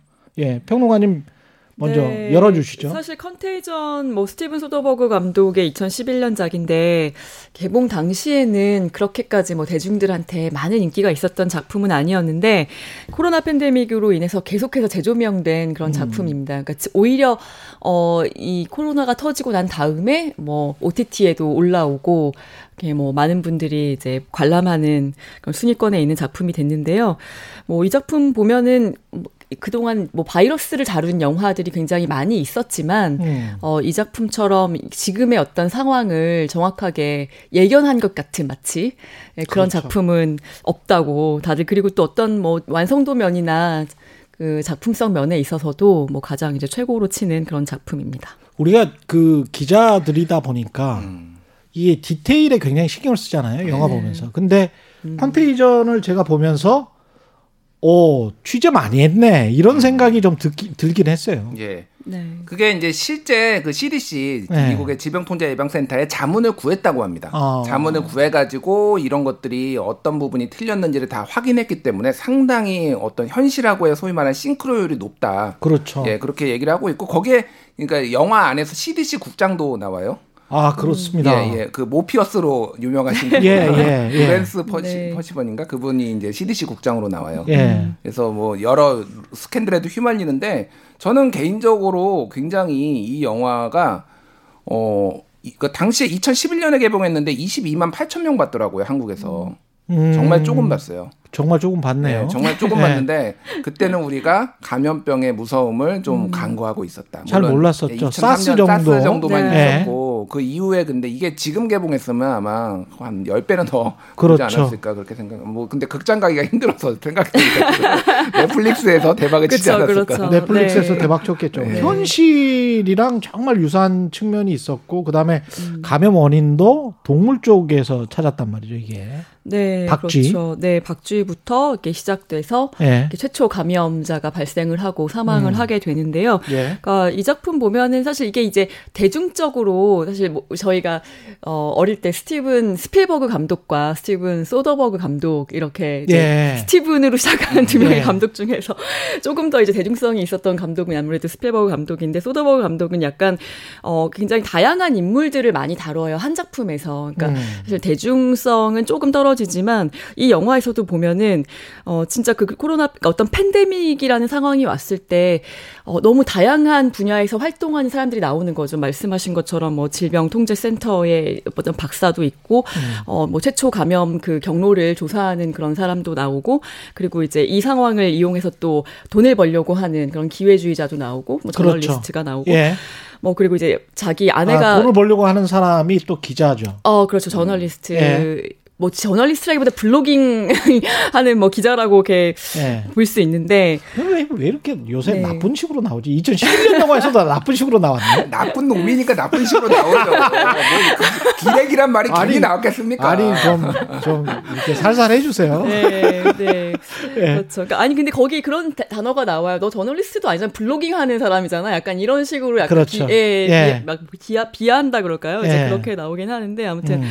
예, 그러고 이제 뭐 자기 아내가 죽었는데 이제 그 아내의 어떤 그 감염 경로를 보니까 이제 아내의 또그 아, 뭐라 그러니까 바람핀 그런 과거가 이제 드, 드러나서 막 그거에 그 약간 또 남편 충격을 받는 맷 대부분 나오지 네, 않습니까? 네, 그런 예. 사람도 등장하고 뭐 하여튼 어, 스토리가 굉장히 많아요. 네, 전염병이니까 여러. 여러 사람이 감염되는 거니까. 플롯이 이렇게 뒤섞여 있는 작품입니다. 네. 예. 근데 그- 쭉 따라가기도 재밌 재밌었던 그러니까 것 같고. 등장하는 사람만 해도 기네스 펠트로, 네. 맷 데이먼, 아까 로렌스 제가 네. 발음을 정확하게 말했는데 로렌스 피시번 네. 그리고 케이트 윈슬렛. 케이트 윈슬렛은 아까 말했던 박사거든요. 뭐 그리고 이런 분들 나오고. 마리온 코티아르도 네. 나오고 그러니까 뭐 완전 주드로까지 완전 화려합니다. 근데 그러니까 이들이 전 세계에서 전염병이니까 미국 배우, 뭐 영국 배우, 프랑스 배우 뭐 다 쓴 거지. 이게 그러니까. 지금. 네. 예. 그래서 저는 아까 이제 주드로 말씀하셨는데 예. 그 영화를 보면서 진짜 주드로가 인상적이었어요. 이 예. 주드로의 직업은 프리랜서 저널리스트이자 개나리액 판매자. 약장사죠. 약장사, 예. 뭐 그게 약이라고 볼 수가 없는 게 예. 부정적인 의미의 실제 약이 아니라 우리가 그러니까 예, 부정적으로 가짜 약. 가짜 네, 약, 가짜 가짜 약. 약. 그러니까 약장수. 이게 그 거기에서 이제 그 영화를 이제 뭐 스포일러가 있으니까 좀 감안을 하시고 이제 주드로가 개나리 액이 이거를 치료한다. 이 바이러스를 치료한다라고 본인이 얘기를 네. 해요. 그리고 심지어 이제 영, 영상을 찍습니다. 그래서 본인이 셀프로 찍어요. 그래서 개나리 액을 먹은 다음에 팍 갑자기 일어납니다. 이거가 근데 주드로가 그 앞단에 이제 또 뭐 여러 가지 특종을 터뜨려요. 이랬다면은 그 CDC 국장이 뭐그 도시가 봉쇄될 수 있으니까 자기 가족한테 떠나라고 얘기를 한 건데 요거를 터트립니다. 그래서 왜 그랬냐라고 하니까 약간의 인지도와 신뢰도가 약간 올라간 그렇죠. 상황이에요. 네. 근데 이 사람이 개나리액 가지고 이제 막 이렇게 영상도 사실상 조작한 거죠. 이렇게 하니까 난리가 납니다. 그래서 막 약국에 개나리액 살려고 막 줄을 쫙 서는데 그게 한국에서 그 마스크 살려고 예전에 막줄 서고 했던 그런 혼돈의 아노미가 막 떠오르는 거예요. 그러면서 어. 주드로는 진짜 꿋꿋하게 마지막까지 개나리액 판매 전단지를 붙이면서 다니는 그러니까 진짜 일관된 어, 캐릭터다. 예. 근데 진짜 현실을 생각을 해보니까 주드로보다는 트럼프 대통령이 음. 상당히 드라마적이지 않나. 하이드로클로로킨 예. 뭐, 예, 이거 예, 그 주방 세제를 아예 먹어라, 뭐 세척제를 먹어라, 뭐 이런 식 그거 다 죽일 수 있다. 근데 너도 죽을 수 있다. 뭐 이런 거 이런 거잖아요. 정확하게는 그 예. 이게 세제를 먹으라고 한 건 아니고 예. 클로로킨 성분이 말라리아 치료제였는데 그렇죠. 사람들이 오인을 했어요. 그러니까 예. 하이드록시 클로리킨 클로로킨인가 그게 이제 그 청소제였거든요. 그렇습니다. 두 개는 다른 거예요. 예. 어 클로로킨이네 하고 이제 먹은 거죠. 먹어서 죽은 사람이 있는 거죠. 그러니까 대통령이 무책임하면 무슨 일이 벌어지는지 대통령도 약장수였죠 거기 거의. 예. 그 가- 갑자기 그 말라리아 치료제 그 원래 나왔던 말라리아 치료제도 굉장히 렘데시빌이었던가요? 그것도 굉장히 다른 종류입니다. 다른 종 렘데시빌은 다- 예, 다른 다른 종류인데 그것도 굉장히 또 강조를 하셨었고. 음. 렌데시빌은 예. 실제 효과가 있는데 너무 비싸요. 그래서 예. 못 씁니다. 그래서 본인이 걸렸을 때 본인은 맞았어요. 그 예. 렌데시빌을. 근데 근데 그러면서 또 우한 바이러스 이야기하면서 또 뭐 뭔가 랩에서 뭔가 우리를 타겟으로 해서 중국에서 우리를 죽이려고 한 거다. 뭐 이런 식의 또 음모론도 또 퍼졌었고. 음, 그렇죠. 생각해 보니까 좀 비슷하네. 그렇죠. 이, 그 그러니까- 세상에서 돌아갔던 일이 이게 2011년 영화인데. 지금 이 영화에서의 그 질병의 어, 치사율이 20%로 나와요. 예. 네, 그러니까 뭐 지금보다 훨씬 높은 숫자는 다섯 명 중에 한 명을 죽는 거예요. 걸리면. 음. 예, 그러니까 그런 어떤 공포 심리를 이용한 어떤 가짜 뉴스라든가 그 공포 심리를 또 그 어떻게 자기한테 유리한 쪽을 끌어올려는 어떤 정치적인 세력들이 이제 또 있는 있죠. 거죠. 음. 예, 그게 사람을 살리려고 하는 의사들도 있고 네. 전문가들도 있고 그렇습니다. 그리고 예. 이제 어 이- 영화에서 보면은 또 그 백신 때문에 백신이 이제 나왔다고 하니까 막 그 어떤 시골에 있는 그 뭐 제3국의 어떤 뭐 시골에 있는 사람들은 또 자기네들한테까지 백신이 이제 오지 않을 거라고 생각을 하니까 또 막 납치극을 벌이기도 하고 뭐 맞아요. 그런 이야기까지도 등장하고 있어요. 음. 그러니까 완전히 지금 뭐 현실을 거의 정확하게 예측했다. 극단적인 상황이 되면 공포에 몰려 공포를 자꾸 또 부추기는 사람들이 있고 거기에서 또 합리성을 찾으려고 하는 사람들이 있는데 그 합리성을 찾으려고 하는 사람들은 사실은 당장에는 또 스포트라이트를 받지를 못하고 진실은 계속 멀어지고 그러면서 혼돈의 상황이 오고 그 혼돈의 상황에서 또 어, 돈을 벌고 정치적 이익을 챙기고 또는 어, 자기의 가족만 챙기려고 하는 사람들이 또 나타나고. 네. 그러니까 음, 이런 상황에서는 거의 뭐 어떤 윤리적인 판단이라든가 이런 것들이 굉장히 후려져 있는 상황이고 거의 전쟁을 방불케 하는 그런 모습들은 이제 뭐 뭐 또 편의점을 급습하고 예, 범죄들이 횡행하고 뭐. 이런 모습들도 그려지고 있습니다. 그 이 영화가 이제 마지막에 맨 마지막에 이제 이 바이러스가 어떻게 음. 퍼졌는지를 보여줘요. 저는 그게 첫 단에 보여주지 않고 음. 마지막에 보여준 게 굉장히 인상적이었어요. 음. 뭐냐면은 이제 그 글로벌 기업이 있거든요. 그 글로벌 기업의 임원이었어요. 기네스 펠트로가. 아, 또 근데 그 글로벌 기업이요. 기업이 아. 이제 열대 지역에 이제 그 숲을 개발하면서 다 뭐 파괴를 하니까 이 박쥐들이 갈 곳이 없어서 밀려나 가지고 이제 민가로 들어왔는데 원래 박쥐는 뭐 바이러스를 굉장히 많이 가지고 있는 걸로 알려져 있잖아요. 그렇죠. 실제. 예. 그러니까 그러면서 그 박쥐애가 뭐 똥을 쌌나 뭐 그것이 예. 그 음식점의 주방장의 손에 묻어서 그거를 기네스 페트로가 이제 악수를 청합니다. 유명한 음식점에 박쥐가 가가지고. 똥을 싸고 그 똥을 돼지가 먹지. 돼지가 먹고 예. 뭐, 예. 뭐 그- 그런 그 다음에 요리를 요리를, 하고 요리사. 그거를 악수를 네. 하는데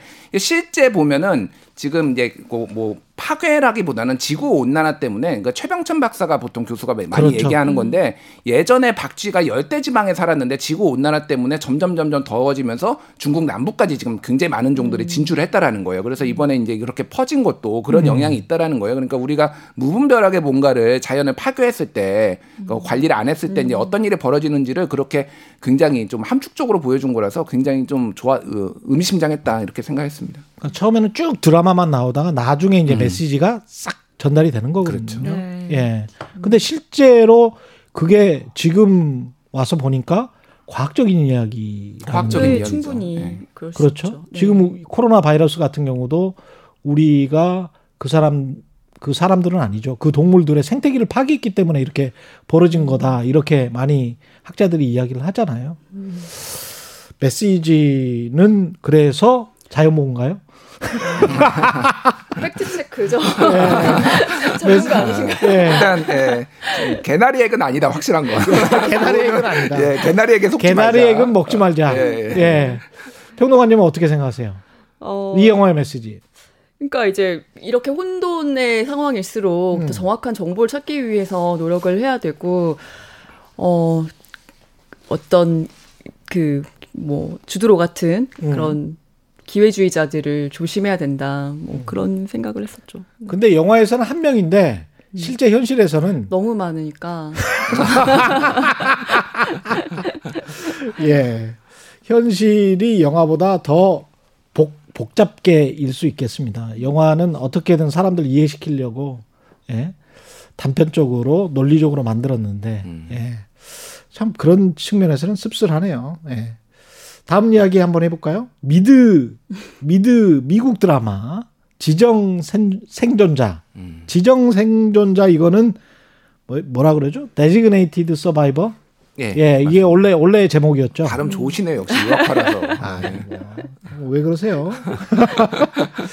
이게 사실은 대통령 선거 앞두고 좀 어떤 의미에서는 좀 봐야 돼요. 다시 한번 봐봐야 된다. 근데 사실은 제가 이게 한참 유행했을 때가 언제였죠? 평론가님? 어, 지금 이게 2000. 몇 년 됐죠? 네 네, 2018년인가 아마 시즌 1이 나온 걸로 제가 기억하는데요. 그렇죠. 네 네. 저는 최근에 봤어요. 아. 최근에 몰아서. 네. 예, 미친 듯이. 그게 보면서 나중에 이렇게, 이렇게 몰아서 보는 것의 단점은 이게 빤하구나. 나중에 되니까 음. 계속 그 프로를 보다 보니까 빤한데 처음에는 재밌더라고. 시즌 처음에 3까지 보셨어요? 예, 예. 아, 네, 시즌 그럼 2까지. 그렇죠. 그러니까 2까지, 네. 원화 원을 쭉 보면서 아, 전개가 이제 계속 비슷하게 나가니까 네. 이렇게 몰아서 보기는 지치더라고요. 나중에는 지치는데 네. 처음에 그 설정은 참 재밌었습니다. 아 시즌 1이 2016년. 2016 년이요. 16년. 어, 그러니까 이- 네. 시즌 1이 너무 재밌었기 때문에 예. 이제 많은 분들이 이 시즌 2를 기대했는데 음. 2가 너무 기대에 못 미쳤었고 네, 3까지 그랬군요. 네 이제 또 그 넷플릭스에 투자를 받아서 어쨌든 만들긴 했는데 음. 뭐3 이후에는 지금 이제 4는 나올 가능성이 없어 보입니다. 그렇죠. 네, 네. 컨셉은 뭐였습니까 이게 이 영화는? 그러니까 이게 지정 생존자라는 것 자체가 음. 이제 대통령 부재 시에 정말 어떤 위, 그 위기 시에 예. 뭐 사망이겠죠. 그러니까 예. 결국에 그때 이제 한 명 살아남은 내각을 의미하는 건데요. 그래서 예. 이제 대신 그 대통령의 직을 임무를 수행할 수 있는 지정 생존자를 정해놓고 음. 어 이제 그 어떤 뭐 연 그 뭐죠 여, 여기서는 지금 연두 연설이었죠. 연구, 예. 연두 교서 발표할 때였는데 어 대통령이 연도 교서를 발표하기 위해서 네. 국회로 가요. 그래서 내각이랑 전부 다 가. 근데 명만 한 명만 빼놓고. 빠져. 네. 한 명만 어떻게 빠지는데 그 사람은 원래 잘릴 사람이었어. 가장 말단이고 예. 네, 말단의. 우리로 치면 국토교통부 장관 같은 그런 사람이죠. 예. 그 지정 생존자가 이제 대통령이 되는 거죠. 테러 때문에. 네. 근데 다 죽어버려요. 다 죽으니까. 예. 음. 다 죽어서 그 사람만 이제 지정 생존자가 돼서 그 사람이 대통령이 되는데 그러니까 약간 좀 잘릴 위기에 있었던 사람이니까 그 전에는 정치적으로 봤을 때는 약간 찌질 네. 이렇게 이제 비춰졌었던 사람인 거죠. 그렇죠. 음, 아무에게도 좀 인정받지 못하던 그런 사람이었는데 이제 대통령이 돼서 어떻게 위기를 헤쳐나가는가, 어떻게 어떤 카리스마를 발휘하는가, 그리고 그 그러니까 지정된 생존자라는 것 자체에 어떤 굉장히 커다란 그 매력이 있었던 거예요. 사람들이 보기에. 예. 네. 그 최말단에서 잘릴 뻔한 사람이 대통령이 됐을 때 그리고 어 이게 어떤 범죄 스릴러 같은 그런 요소들도 있고 정치 드라마가 그렇죠. 같이 혼합돼서 이 두 가지 장르를 보는 그런 재미가 있었는데 이제 시즌 2에 가면서 어 이제 정치 드라마적인 색깔이 좀 더 강해지는데요. 음. 너무 좀 산만하고 그렇죠. 네, 여러 가지 그 뭐 사건들이 다좀좀잘 응집력이 없는 그런 모습을 보여줘서 많은 음. 실망을 안겨줬었죠. 네. 근데 저는 그런 측면은 있는 것 같아요. 그러니까 미국 뭐 정치 영화든 뭐든 간에 미국 드라마나 미국 영화가 추구하는 가족, 사랑, 뭐 그쪽에서 주려고 하는 그쪽을 타겟으로 해서 어 주려고 하는 그 메시지는 이 영화에서도 똑같았다. 그런 측면에서는 네. 예. 그 찌질해 보였던 음. 국토부 장관 같은 주택상이죠. 주택부 장관 같은 그 사람이 어떻게 정치를 잘 풀어가는지 그리고 그 정치를 풀어가는 데 있어서의 최고의 가치는 그 굉장히 좀 사랑인 거죠. 음. 그리고 믿음과 신뢰. 그 한 사람이라도 구하려고 하는 뭐 이런 어 상당히 좀 그 미국 헐리우드적인 그런 네. 가치관이 들어가 있어요 여기에. 그렇죠. 어떤 예. 뭐 이런 또 뭐 대통령이 나오고 이런 그 작품들일수록 시리즈일수록 음. 또 굉장히 보수적이잖아요. 사실 어떻게 그렇죠. 보면 그 기조에는 뭐 되게 제- 정의롭고 그러니까 미국 음. 대통령이 이래야 된다라는 어떤 그 모델, 롤 모델이랄까요? 뭐 그런 이제 어 사실은 현실을 반영한다기보다는 판타지적인 캐릭터를 앞세우는 경우가 많이 있어가지고 음. 보다 보면은 아 정말 저런 대통령 있었으면 좋겠다. 그렇죠. 네, 이렇게 생각하게 만드는 거죠. 저는 사실 이거는 이제 보지를 못했고요. 예. 부랴부랴 시즌 예. 1에 1편만 봤습니다. 그래가지고 네네네. 이거 다 보지 못했는데 예.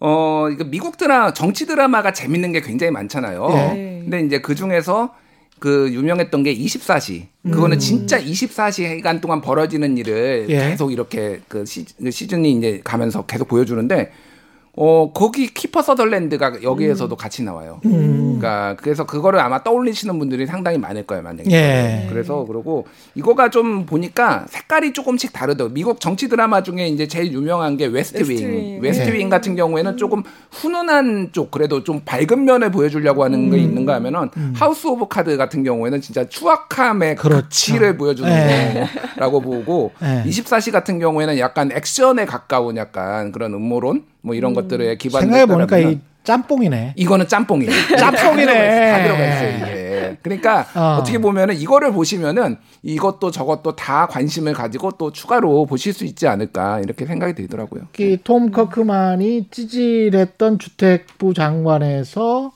그 아주 사랑을 강조하는 한 사람의 생명이라도 구하려고 하는 그런 정의로운 대통령, 따뜻한 대통령으로 나오고 그런 측면에서 이제 사람들한테 공감을 얻었단 말이죠. 이톰 커크만 말고 주인공 말고 뭐랄까요? 좀 메시지를 줬던 어떤 배역이 있었습니까? 그러니까 미국 정치 드라마 보면은 음.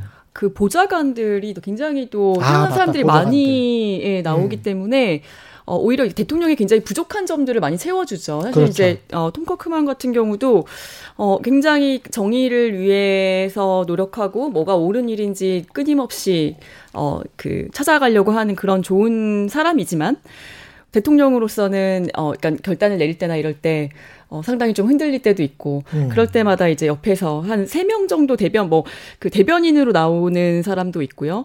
어 그리고 뭐 비서실장 저는 이제 모든 그 웨스트윙도 그렇고 모든 그 이런 정치 미국 드라마에서 어 이 비서실장의 역할이 정말 절대적인 것 같아요. 음. 네, 항상 그쵸. 어떤 예. 중요한 결정을 할 때마다 너무나 어, 어떤 멘토처럼 그렇게 예. 활약해주는 갑자기 김영삼 대통령도 생각이 나네요. 예. 체력은 머리는 빌릴 수 있다. 뭐 이런. 이게 예. 한, 국에서도 드라마로 만들어졌잖아요. 60일 예. 지존 생존자, 가 지정 생존자 예. 해가지고 지진희 그 씨. 지진희 네, 씨가 맞습니다. 거기에서 환경부 카이스트 출신 교수 출신 환경부 예. 장관인데 그 똑같이 이제 키퍼 서덜랜드 역을 맡은 예. 거고 이게 신- 실제 소위 말하는 real world에서도 실제 지정 생존자가 있어요. 그래서 음. 트럼프 대통령은 소니 퍼듀 농무 장관은 연두교서 발표할 때 아. 지정 생존자로 했고 근데 그 바이든 대통령 같은 경우에는 지정 생존자를 지정을 안 했습니다. 연두교서 할 때. 왜냐하면은 코로나 바이러스 때문에 그 내각에 다 안 가고 다 집에 있었대요. 그러니까 지정 아. 생존자를 굳이 둘 필요가 없다. 이런 게 이제 뉴스로 나오기도 했었죠. 예. 이게 지정 생존자 이렇게 쭉 보면 저는 저 김호기 교수님이 우리 정치에 제발 바라는 것 해가지고 한 다섯 가지를 어, 최경련의 최강 시사에서 한 음. 2주 전에 말씀을 하셨거든요. 그거를 다시 되새기게 되는 측면이 있습니다. 음. 그런 좀 따뜻한 정치이고 대의에 관해서 자꾸 이야기를 했으면 좋겠는데 음. 뭐랄까요 검증 검증은 물론 필요하죠. 검증은 필요하지만 음. 아우 정치가 왜 이렇게 좀스럽냐 가- 날이 갈수록 그런 생각은 좀 들어요. 네, 예. 있죠. 네. 예, 평론가님이 보시기에는 어땠습니까? 그런 부분들은 가장 먼저 가장 중요한 대의가 뭔지가 이제 잡혀 있으면 그 다음에 이제 부수적인 것들은 되게 곁가지를 치는 거거든요. 이거 예. 영- 약간 영화의 플롯을 얘기하는 것 같기도 한데 예. 예, 서사가 이제 중심이 있고 이제 음. 계속해서 그 사건들과 다른 사건들과 이제 연결시켜 나가는 그런 부분들인데 사실 이제 그 실제 정치판을 보면은 정말 너무나 중요하지 않는 것들이 화두가 되고 이제 그렇죠. 그, 것 때문에 뭐그 잘못된 결정을 내릴, 낼- 유권자들도 잘못된 결정을 내릴 수 있는 뭐 그런 상황들도 많이 발생하는 것 같습니다. 성적 감정이 많이 개입되는 것 같아요. 그렇죠. 네. 그 우리가 너무 또 그거를 부추기나? 네, 언론이 문제입니다. 우리가 좀 그걸 붙이기 아니 무슨 말꼬리 잡고 미 이거는 좀 아니었으면 아니 안 했으면 좋겠어. 언론이 문제고 그 중에 네. 가장 큰 지분을 가지고 있는 분이 그 유명한 그 최경영의 최강 시사를 진행하는 최경영 진행자가 문제가 아닌가. 아니 저는 저 말꼬리는 잘 안 잡아요. 말꼬리는 안- 그렇습니까? 예 예. 가치에 관해서는 근데 민주주의나 자유나 평등이나 이거는 당연히 추구해야 되는 거 아닙니까? 음. 예 언론이든 정치든 간에 예 그런 측면에서는 좀 한번 생각을 해봤으면 그리고 옛날 정치인들도 뭐 다 잘한 건 아니지만 김영삼이든 김대중이든 그래도 가치를 추구했던 정치인들이 아닌가 뭐 그런 생각도 들고요. 동의합니다. 예, 예. 알겠습니다. 예, 노래 한 곡 듣고 오겠습니다. 프랭크 시나트라의 My Way.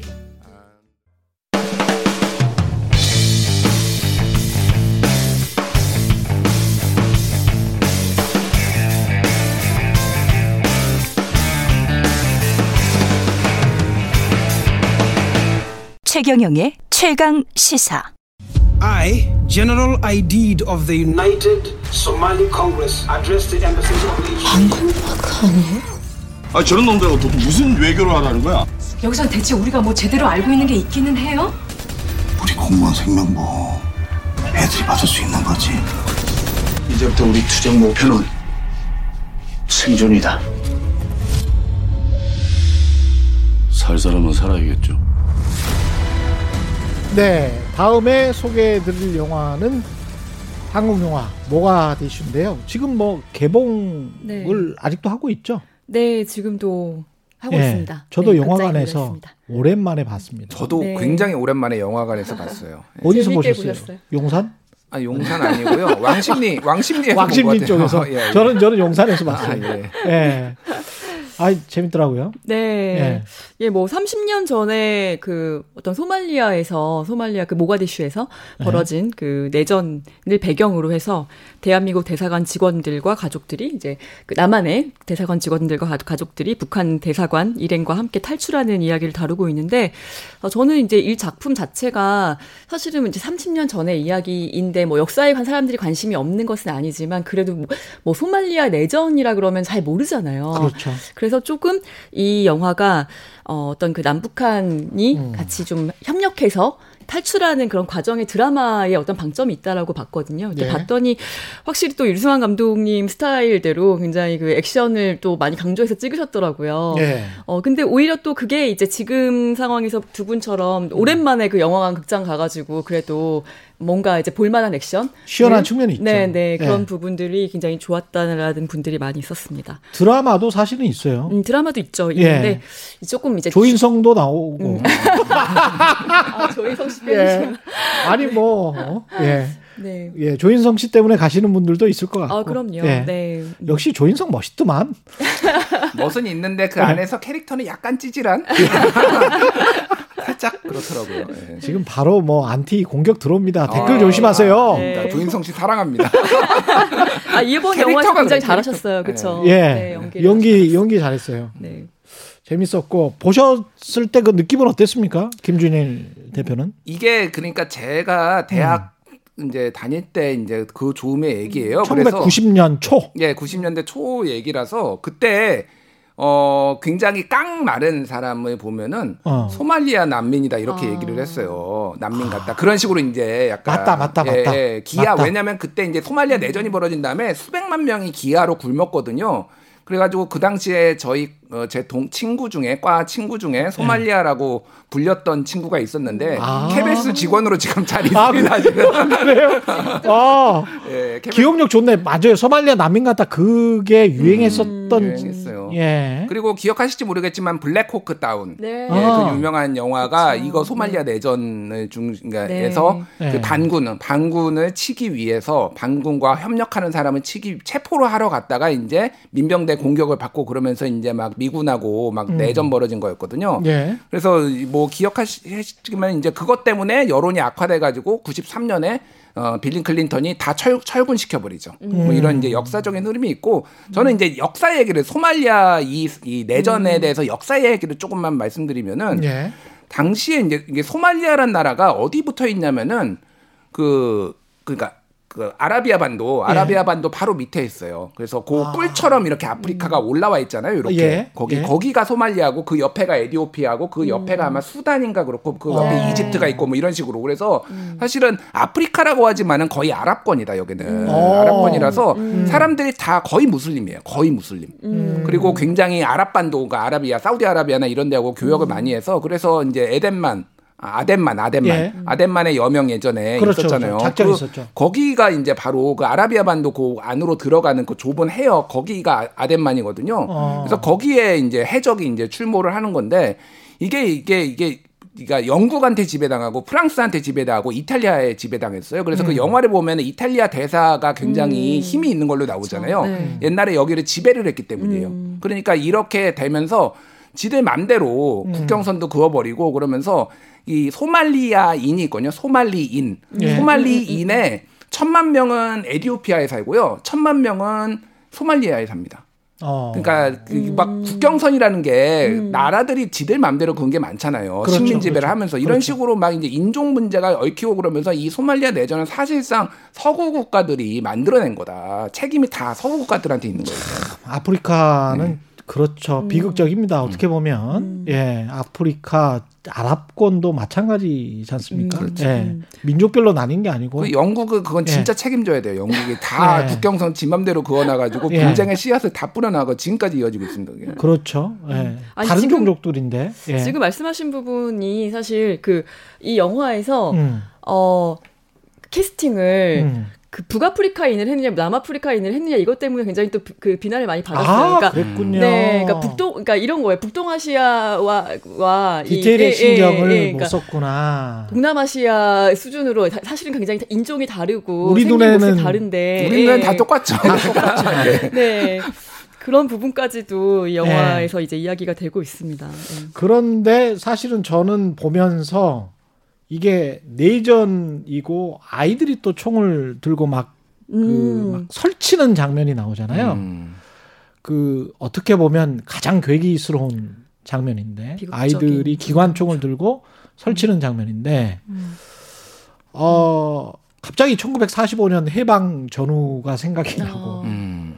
이게 메타포를 은유를 음. 많이 하려고 한 것 같다 감독이 음. 그래서 이걸 굳이 여기를 선택을 하고 이런 내전의 성격을 선, 선택을 한게 어, 그, 그런 부분들은 남북 관계랄지, 과거 우리의 역사랄지, 뭐 이런 것들이 떠올라서 상당히 좀 드라마적으로도 완성됐다. 그런 느낌을 받았습니다, 저는. 네. 예. 네. 드라마적으로도 훌륭했다. 음. 그리고 남북 관계를 쥐어 짜려고 하지 않았다. 음. 그것도 심파가 없었다. 예. 네. 쿨하게 다뤘다. 쿨하게 다뤘죠. 예. 마지막에 조금 약간 그 감정이입이 그렇죠. 되게 하긴 했지만은 전체적으로 보면 굉장히 쿨하게 다뤘고 예. 그때 이제 그 배경을 좀 설명을 드리면은 그때가 이제 발해 정권이에요. 그, 음. 그 영화의 배경이 실제 예. 이제 발해 정권 같은 경우에는 1969년에 그러니까 1960년에 소말리아의 공화국이 생긴 다음에 69년에 발해가 쿠데타를 일으킵니다. 그러면서 사회주의를 표방을 해요. 그래서 북한하고 굉장히 친했어요. 음, 그랬어. 그, 예, 사회주의 네. 정권이었어요. 사회주의 독재를 하던 사람이었고 북한하고 친했는데 아까 그 거- 영화도 배경에 나오지만 유엔 가입을 위해서 음. 한국 정부가 이제 거기에 대사를 파견해 가지고 막 이제 로비를 하고 우리 좀 지지해 달라 예. 이렇게 하는 상황이었죠. 그래 가지고 북한하고 남한하고 거기서 체제 경쟁을 하는 상황이었고 이거 있고 내전 일어나고 나서 얼마 후에 이제 남북한이 동시 가입을 합니다. 네. 90 91년이었나요? 그때 이제 동시 가입을 하게 되죠. 음. 그래서 어 뭐 이제 하게 됐는데 이게 동시가입을 한것 자체도 뭐 역사적으로 굉장히 의미가 있는 게 예. 그때 이제 얼마 안 이후에 남북 기본 합의서인가 그게 발표가 돼 동시가입을 한 예. 다음에 그러니까 이런 이제 맥락들이 거기에서 그 이제 그 네. 유엔 가입을 위해서 그렇게 대사들이 노력하는 것들이 그런 이제 배경들이 그러니까요. 있는 거죠. 예, 예. 그러니까 기자들한테도 뭔가 생경해 보이는 그 치열한 외교전, 특히 네. 아프리카에서의 치열한 외교전. 당시에 한국과 그래도 우리가 좀 앞섰었잖아요. 1990년이면. 예. 예, 국력이 앞섰음에도 불구하고 그게 제 3세계 아프리카 쪽이니까 북한이 좀 우세했을 수 있거든요. 음. 그런 상황에서 유엔 가입과 한국과 북한의 그 치열한 외교전이 그것도 디테일이 꽤 녹아 있었습니다. 굉- 굉장히 높은 편이니까 예. 리얼리티가 상당히 높은 편이죠. 그렇죠. 예. 예. 돈 달라고 뇌물 막 이렇게 하는 것도 아 그럼 저 나라는 저 상황에서 저 나라는 저럴법 하지 이제 당연히 그렇게 볼 수밖에 없죠. 그게 아프가니스탄 지금 상황이랑도 좀 많이 연결되지 않습니까? 그래서 이제 뭐 부패 상황도 그렇고? 카불을 찍지 않을까. 네. 네. 근데 이제 어 그쵸. 이제 이 소말리아 내전 이 사- 당시 상황은 우리가 이제 뉴스로 알고 사- 그때 뭐 그 정부 한국 정부랑 막 연락 두절되고 그런 상황들이 등장하잖아요. 근데 지금 이제 이 카불 상황은 우리가 너무 영상으로도 보고 진짜 그 음. 극적인 탈출 과정을 지금 너무 생생하게 들었기 때문에 뭐 어떤 식으로 또 이제 영화가 나올지는 모르겠는데 근데 보면 그런 것 같아요. 뭐 우리가 앞서서 뭐 컨테이전 얘기도 했었지만 영화가 현실을 반영하지만 또 현, 현실에서 영화 더 영화 같은 일들이 발생하기도 하고 이제 이게 정, 어, 어떤 식으로 그, 마- 맞닿아서 이제 돌아가는지 어떤 그런 메커니즘을 우리가 다 알 수는 없지만 어쨌든 이 모가디슈라는 영화에도 운명이 있다라면은 진짜 이 영화는 기가 막히게 지금, 어, 이 개봉 시기와 음. 사실 어떻게 보면 이 영화도 작년에 개봉했었어야 되는 작품이거든요. 보통 아. 이제, 예, 영화들이 지금 미루고 미루다가 이제 개봉했기 때문에. 근데 어쩔 수 없이 네. 개봉을 했는데 개봉 시기가 잘 개봉 맞았네. 시기가 정말 음. 그래서 더 이것 때문에 더그그 카불 사태 때문에 더 지금 많은 분들이 사실 이 영화에 관심을 갖고 많이 보셨어요. 그러니까 공통점이 하나가 있어요. 또 두고 음. 뭐 소말리아하고 아프간이 네. 소말리아 같은 경우에는 1992년에 대한민국이 건국한 이래 최초로 해외에 군대를 보냅니다. 평화 음. 유지군. 소말리아에 평화 유지군 보내거든요. 유엔의 네. 어떤 그 협력하는 일원으로서. 그리고 기억하시겠지만 아프가니스탄에도 공병 부대 중심으로 파병 이제 그러니까 재건 부대를 보내요. 그래서 두 그렇죠. 군데다 그 한국이 군대를 보낸 나라가 몇 군데 없거든요. 예. 이라크 아마 보냈었나 그렇고 음. 그러니까 그런 나라들이다. 상당히 그러니까 싱크로율이 높죠. 그러니까. 그 다음에 제가 조인성 씨만 이야기해가지고 김윤석, 허준호 뭐 이런 배우들도 되게 좋았습니다 연기가. 어, 너무 좋았어요. 네, 네. 김윤석 씨는 김윤석 진짜 씨. 원래 연기를 잘하는 배우지만 그쵸. 잘하더만 진짜.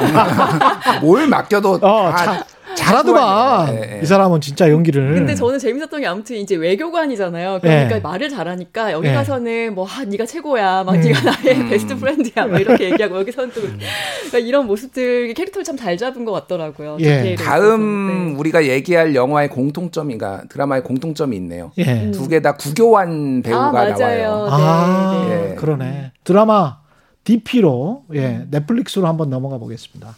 왔다 갔다 하네. 완전히 전 세계적입니다. 예. DP 이것도 지금 OTT 플랫폼에서 흥행 중인데 DP는 이거는 뭐죠? 아, 두 뭐의 약자죠? 일단 군탈 체포조를 이야기하는데요. 아. 네. 디저털 펄스이트라는 예. 네. 그 약자인데 DP. 발음은 저 윤성원 평론가가 좋네. 아니 감사합니다. 네, 저는 예. 뭐 한국에서 공부했습니다. 네. 아무튼 요, 요 혹시 보셨나요 두 분은 이 시리즈를? 아 저는 1편 보다가 군대 이야기네 이러면서 악몽의 대사라는 예. 혹시 아 별로 기분이 안 좋아요 사실. 아, 군대 이야기네 뭐 이러면. 저는 다 봤습니다. 예. 저는 다 봤는데 네. 어 진짜 뭐라고 하면 현실 반영률이 매우 높다. 뭐 이제 아, 군대? 얘기하면 또다 청취자들다 나가실 것 같은데 짧게 여성 청취자 짧게 나가지. 95년에 제가 이제 군대에 있었어요. 예. 근데 그때 제가 제일 힘들었던 게 뭐냐면은 잠을 안 재우는 겁니다. 제일 괴로웠던 게 김준일 대표는 한국군에 있었습니다. 예, 예, 육군 육군에 있었어요. 강원도에서 근무를 했는데 보병 사단에서. 근데 군대 이야기는 저는 뭐 빠지겠습니다. 저는 카투사였기 때문에. 예. 잠을 안 재워서 예. 계속 불침번 고참인 불침번이 그냥 이유 없이 깨우는 거예요. 자고 예. 있으면은. 그러면 해서 훈계를 합니다. 막 훈계를 해요. 뭐 요즘 군기가 빠졌네. 니들이 막 그러고 그럼 또 이제 한 시간 정도 자면 다른 또 고참이 또 깨워요. 또 뭐 하고 그다음에 제 불침범 차례가 와요. 그 러면은 하루에 한 두 시간 자는 겁니다. 그것도 조각 조각 조각. 그러면은 어 진짜 농담이 아니라 타령하고 싶더라고요, 진짜. 이렇게 너무 괴롭히니까. 때리지도 않아요. 그뭐 맞은 적도 있는데 네. 때리지도 않고 그렇게 괴롭히니까 95년이면 때리는 경우 많았죠. 뭐, 마, 그렇죠. 좀 네. 아주 많지는 않았는데 네. 종종 맞았습니다. 그래도. 음. 네. 아니, 저는 정말 잠을 안 91년도에 재우고. 군대 갔었는데 네, 네. 카투사는 특징이 3개월 그때 논산에서 3개월이거든요. 음. 거기다가 이제 평택에서 한 2개월 정도 또 훈련을 해요. 음. 그래서 5개월 정도 지나면 그 자대 배치 받으면 바로 일병이야. 곧 있으면 일병 돼요. 2병에서 일병 돼. 그러니까 훈련 기간은 되게 힘들어요. 훈련 기간은 5개월 많이 받고 그때는 좀 힘듭니다. 왜냐하면 훈련 기간 워낙 기니까. 예. 그 전문 용어로 뭐 꿀 빨았다 보통 얘기하잖아요. 이제 그 이후에는 이제 좀 괜찮습니다. 예, 그 이후에는 뭐 침대도 있습니다. 침대도. 예, 그리고 네 명이서 자요. 예. 근데 이제 한국군 막사 같은 경우는 네 명이서 안 자고 쭉 그쵸. 네. 이렇게 음. 있지 않습니까? 논산훈련소도 마찬가지였는데 그렇죠. 한 예. 10명 정도가 한쪽에서 자고 또, 또 다른 10명 정도가 한쪽에서 자고 그래서 한 20명이 같이 자는 거잖아요. 그렇게 이제 분대로 자잖아요. 예, 예. 그 분대로 잘 때 그 조직 생활이 결국은 괴롭힘의 근원지잖아요. 맞습니다. 음. 예. 그러니까 사람들이 딱한 10명 정도 모여서 선후 관계가 또 있어 버리면 힘들어지죠. 예. 지금 이 작품 같은 경우에는 2014년이 배경이라고 음. 하는데요. 어, 지금 뭐 6, 7년 지난 다음이기 때문에 지금은 이런 일이 없다. 뭐 음. 이런 식으로 지금 군대 뭐그 병무청에서는 이야기를 한다고 하는데 지금 이제 두 분은 90년대 말씀하셨잖아요. 예. 90년대 사실 제가 여자로서 그리고 그 어린 이로서 예. 군대에 대해서 아는 거라고는 예전에 그 그런 거 있지 않았어요. 왜 김한국 씨 나왔던 그 유머 1번지 이런 데서 예, 예. 약간 그 내무반 보여주는 아, 그런 예. 거 아, 맞다. 어, 예, 네, 예. 기억나시죠? 그러니까 예. 약간의 그러니까 굉장히 미화되고 막 그 유쾌한 그런 맞다. 네 그런 식의 그 군대 생활이었는데 다들 이제 굉장히 끔찍해 하시는군요. 사실은 굉- 굉장히 폭력적이었던. 이 DP에 나오는 군대는 지금의 군대인지 아니면 과거의 군대인지 근데 지금도 그렇다는 댓글들이 많았잖아요. 아, 그럼요. 근데 예. 이제 아주 최근 근래에도 2019년이었나요? 그 휴대전화를 이제 음. 병사들이 어, 보유하게 휴대하게 하면서부터는 확실히 많이 줄었대요. 음. 확실히 많이 줄었는데 바로 전화해버리니까. 예, 예, 전화도 하고 그리고 이제 고참들이 다 예. 그러니까 심심해서 보통 그러거든요. 할 그렇죠. 일이 없으니까. 근데 예. 다 게임을 하고 있, 기 때문에 덜 갈구다 덜 갈군다고 합니다. 진짜로. 아. 근데 실제 그 네. 이제 최근에 그 로통 뉴스라는 곳에서 음. 최근 2년간에 있었던 그 군사 재판 그 판결문을 입수를 해가지고 한 40건 정도를 입수를 했는데 음. 그 최근 몇 년까지도 똑같이 뭐 무슨 뭐 지지고 거- 관물함에 가두고 무슨 뭐 전기- 관물함에 가두는 거 예, 아직도 해요? 네, 아직도 하고 뭐 그런 와. 게 최근 몇 년간의 판결문에 다 나오는 거예요. 그러니까 그런 것들이 뭐 전기로 지지고 막 이런 것들이 그러니까 그러니까 건수는 많이 줄었지만은 그런 음, 일들이 일- 일어나는 있는 거는 사실이에요. 건 그러니까. 그러니까 이제 그 괴로운 거죠, 사실 아직도. 아. 네. 뭐 그리고 뭐 최근까지도 정말 그 뭐 여병사 그렇죠. 네, 뭐 음. 성추행 뭐 성추행, 것 때문에 성폭력 사건이 있었고 그걸 또 무마시키는 네. 그 과정이나 뭐 이런 것들 군대 내에서 그 상명하복에 상명하복이라고 하지만 깔끔하지 않고 아주 지저분하잖아요. 네, 음. 예, 그러면서 어떻게든 본인들의 추악한 모습은 감추려고 네. 하는 것들이 있었고 그렇죠. 네. 지금도 사실은 있을 것 같아요. 그리고 이제 이게 예. 어떤 현실에 있었던 사건의 모티브를 얻어가지고 한 거잖아요. 예를 음. 들면은 뭐 약간 스포일러인데 이제 총기 마지막 부분에 총기 난사가 있어요. 그 가혹행위를 음, 계속 음. 봤던 사람이 그 병사가. 근데 이게 김일병 사건이 네. 그게 아마 2014년이었던 걸로 기억을 하는데 뭐 그런 사건들이 있었잖아요. 그 총기 네. 난사는 네. 임병장 총기 난, 난사. 아 그런가요? 네, 제가 네. 막 헷갈려가지고 네. 네. 예, 예. 폭행 사망은 윤일병. 그래서 아. 어, 참으면 윤일병이고 못 참으면 임병장이라는 그런 아. 아, 이야기가 그랬구나. 네, 예, 예, 예. 합니다.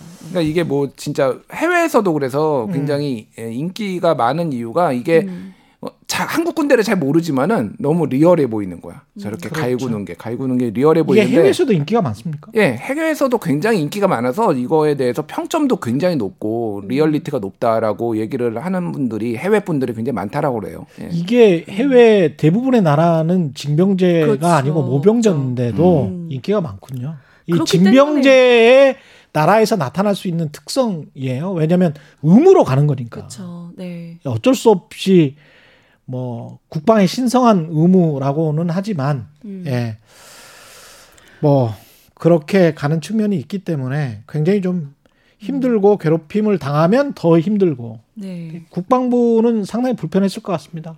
국방부 그래서 아까 네. 전에 제가 해명했던 게 이제 네. 휴대전화 보급돼서 음. 더 이상 어. 그러지 않는다라고 음. 하지만은 뭐뭔 소리냐 아직도 몇- 얼마 전에도 가혹행위 당했는데 뭐 이런 증언들이 있는데 음. 확실히 줄기는 줄었다고 합니다. 국방부는 그래요? 근데 불편하죠 사실 이거가 예. 이제 뭐 아무래도 국방 개혁 이제 이런 얘기 나오고 대선 주자들도 다 한마디씩 했잖아요 지금 예. 이거 DP 본 다음에 그러니까 뭐 향후 이제 다음 정권에서 무슨 일이 벌어질지 모르죠. 제가 1편 보다가 주인공이 누구였죠? 정혜인 정혜인 씨. 정혜인 그 잘생겼잖아요. 잘생기고 아, 어떻게 보면 이제 좀 뭐랄까요 여성적으로 생겼기 때문에 아저 친구가 저 당하는 거 같아가지고 보다가 마음이 아플 것 같아서 아 좀 불편하더라고 나는 불편해서 그렇게, 그렇게 따뜻한 분이셨어요? 아이 나는 뭐 내가 좋아하는 사람한테는 따뜻해요. 예, 누구나 다 그렇지 않습니까? 나한테 그렇게 냉정하더니. 와. 예, 근데 아니 뭐 종인처럼 생기지는 않았잖아. 죄송합니다. 대표가. 예. 근데 그 현실적으로 봤을 때도 이게 자기가 당했던 일이어서 좀 불편해해서 잘 안 보려고 했던 남자들도 있을 것 같아요. 어, 그리고 PTSD 온다 막. 아. 예. 어, 외상후 네네네. 스트레스 증, 외상후 증후군 뭐 이런 얘기도 네. 하는데 그- 그러니까 사실은 더 화제가 됐던 것 같아요. 그러니까 음. 화제가 됐고 정혜인 씨도 굉장히 연기를 잘했고 거기에서 아까 전에 구, 구교환 씨 네. 그 어, 모가디슈에도 나왔던 북한 그 직원으로 네. 나왔던 네. 이제 북한 안기부 정확하게 이름 모르겠는데 북한 안기부 직원으로 나왔던 그 어, 구교환 씨가 완전 화제가 됐어요. 여기 너무 능, 능글맞게 잘한다고. 아. 호랑이의 열정. 예, 호랑이 열정 호열이에요. 이렇게 거기서 뭐, 다 쓰러졌죠 예, 진짜. 아. 뭐 잠입으로 뭐 소위 말하는 호빠 이런 데를 갔는데 갑자기 어, 엉- 어, 얼떨결에 들어가게 됩니다. 예. 그런데 딱 다 얼어요.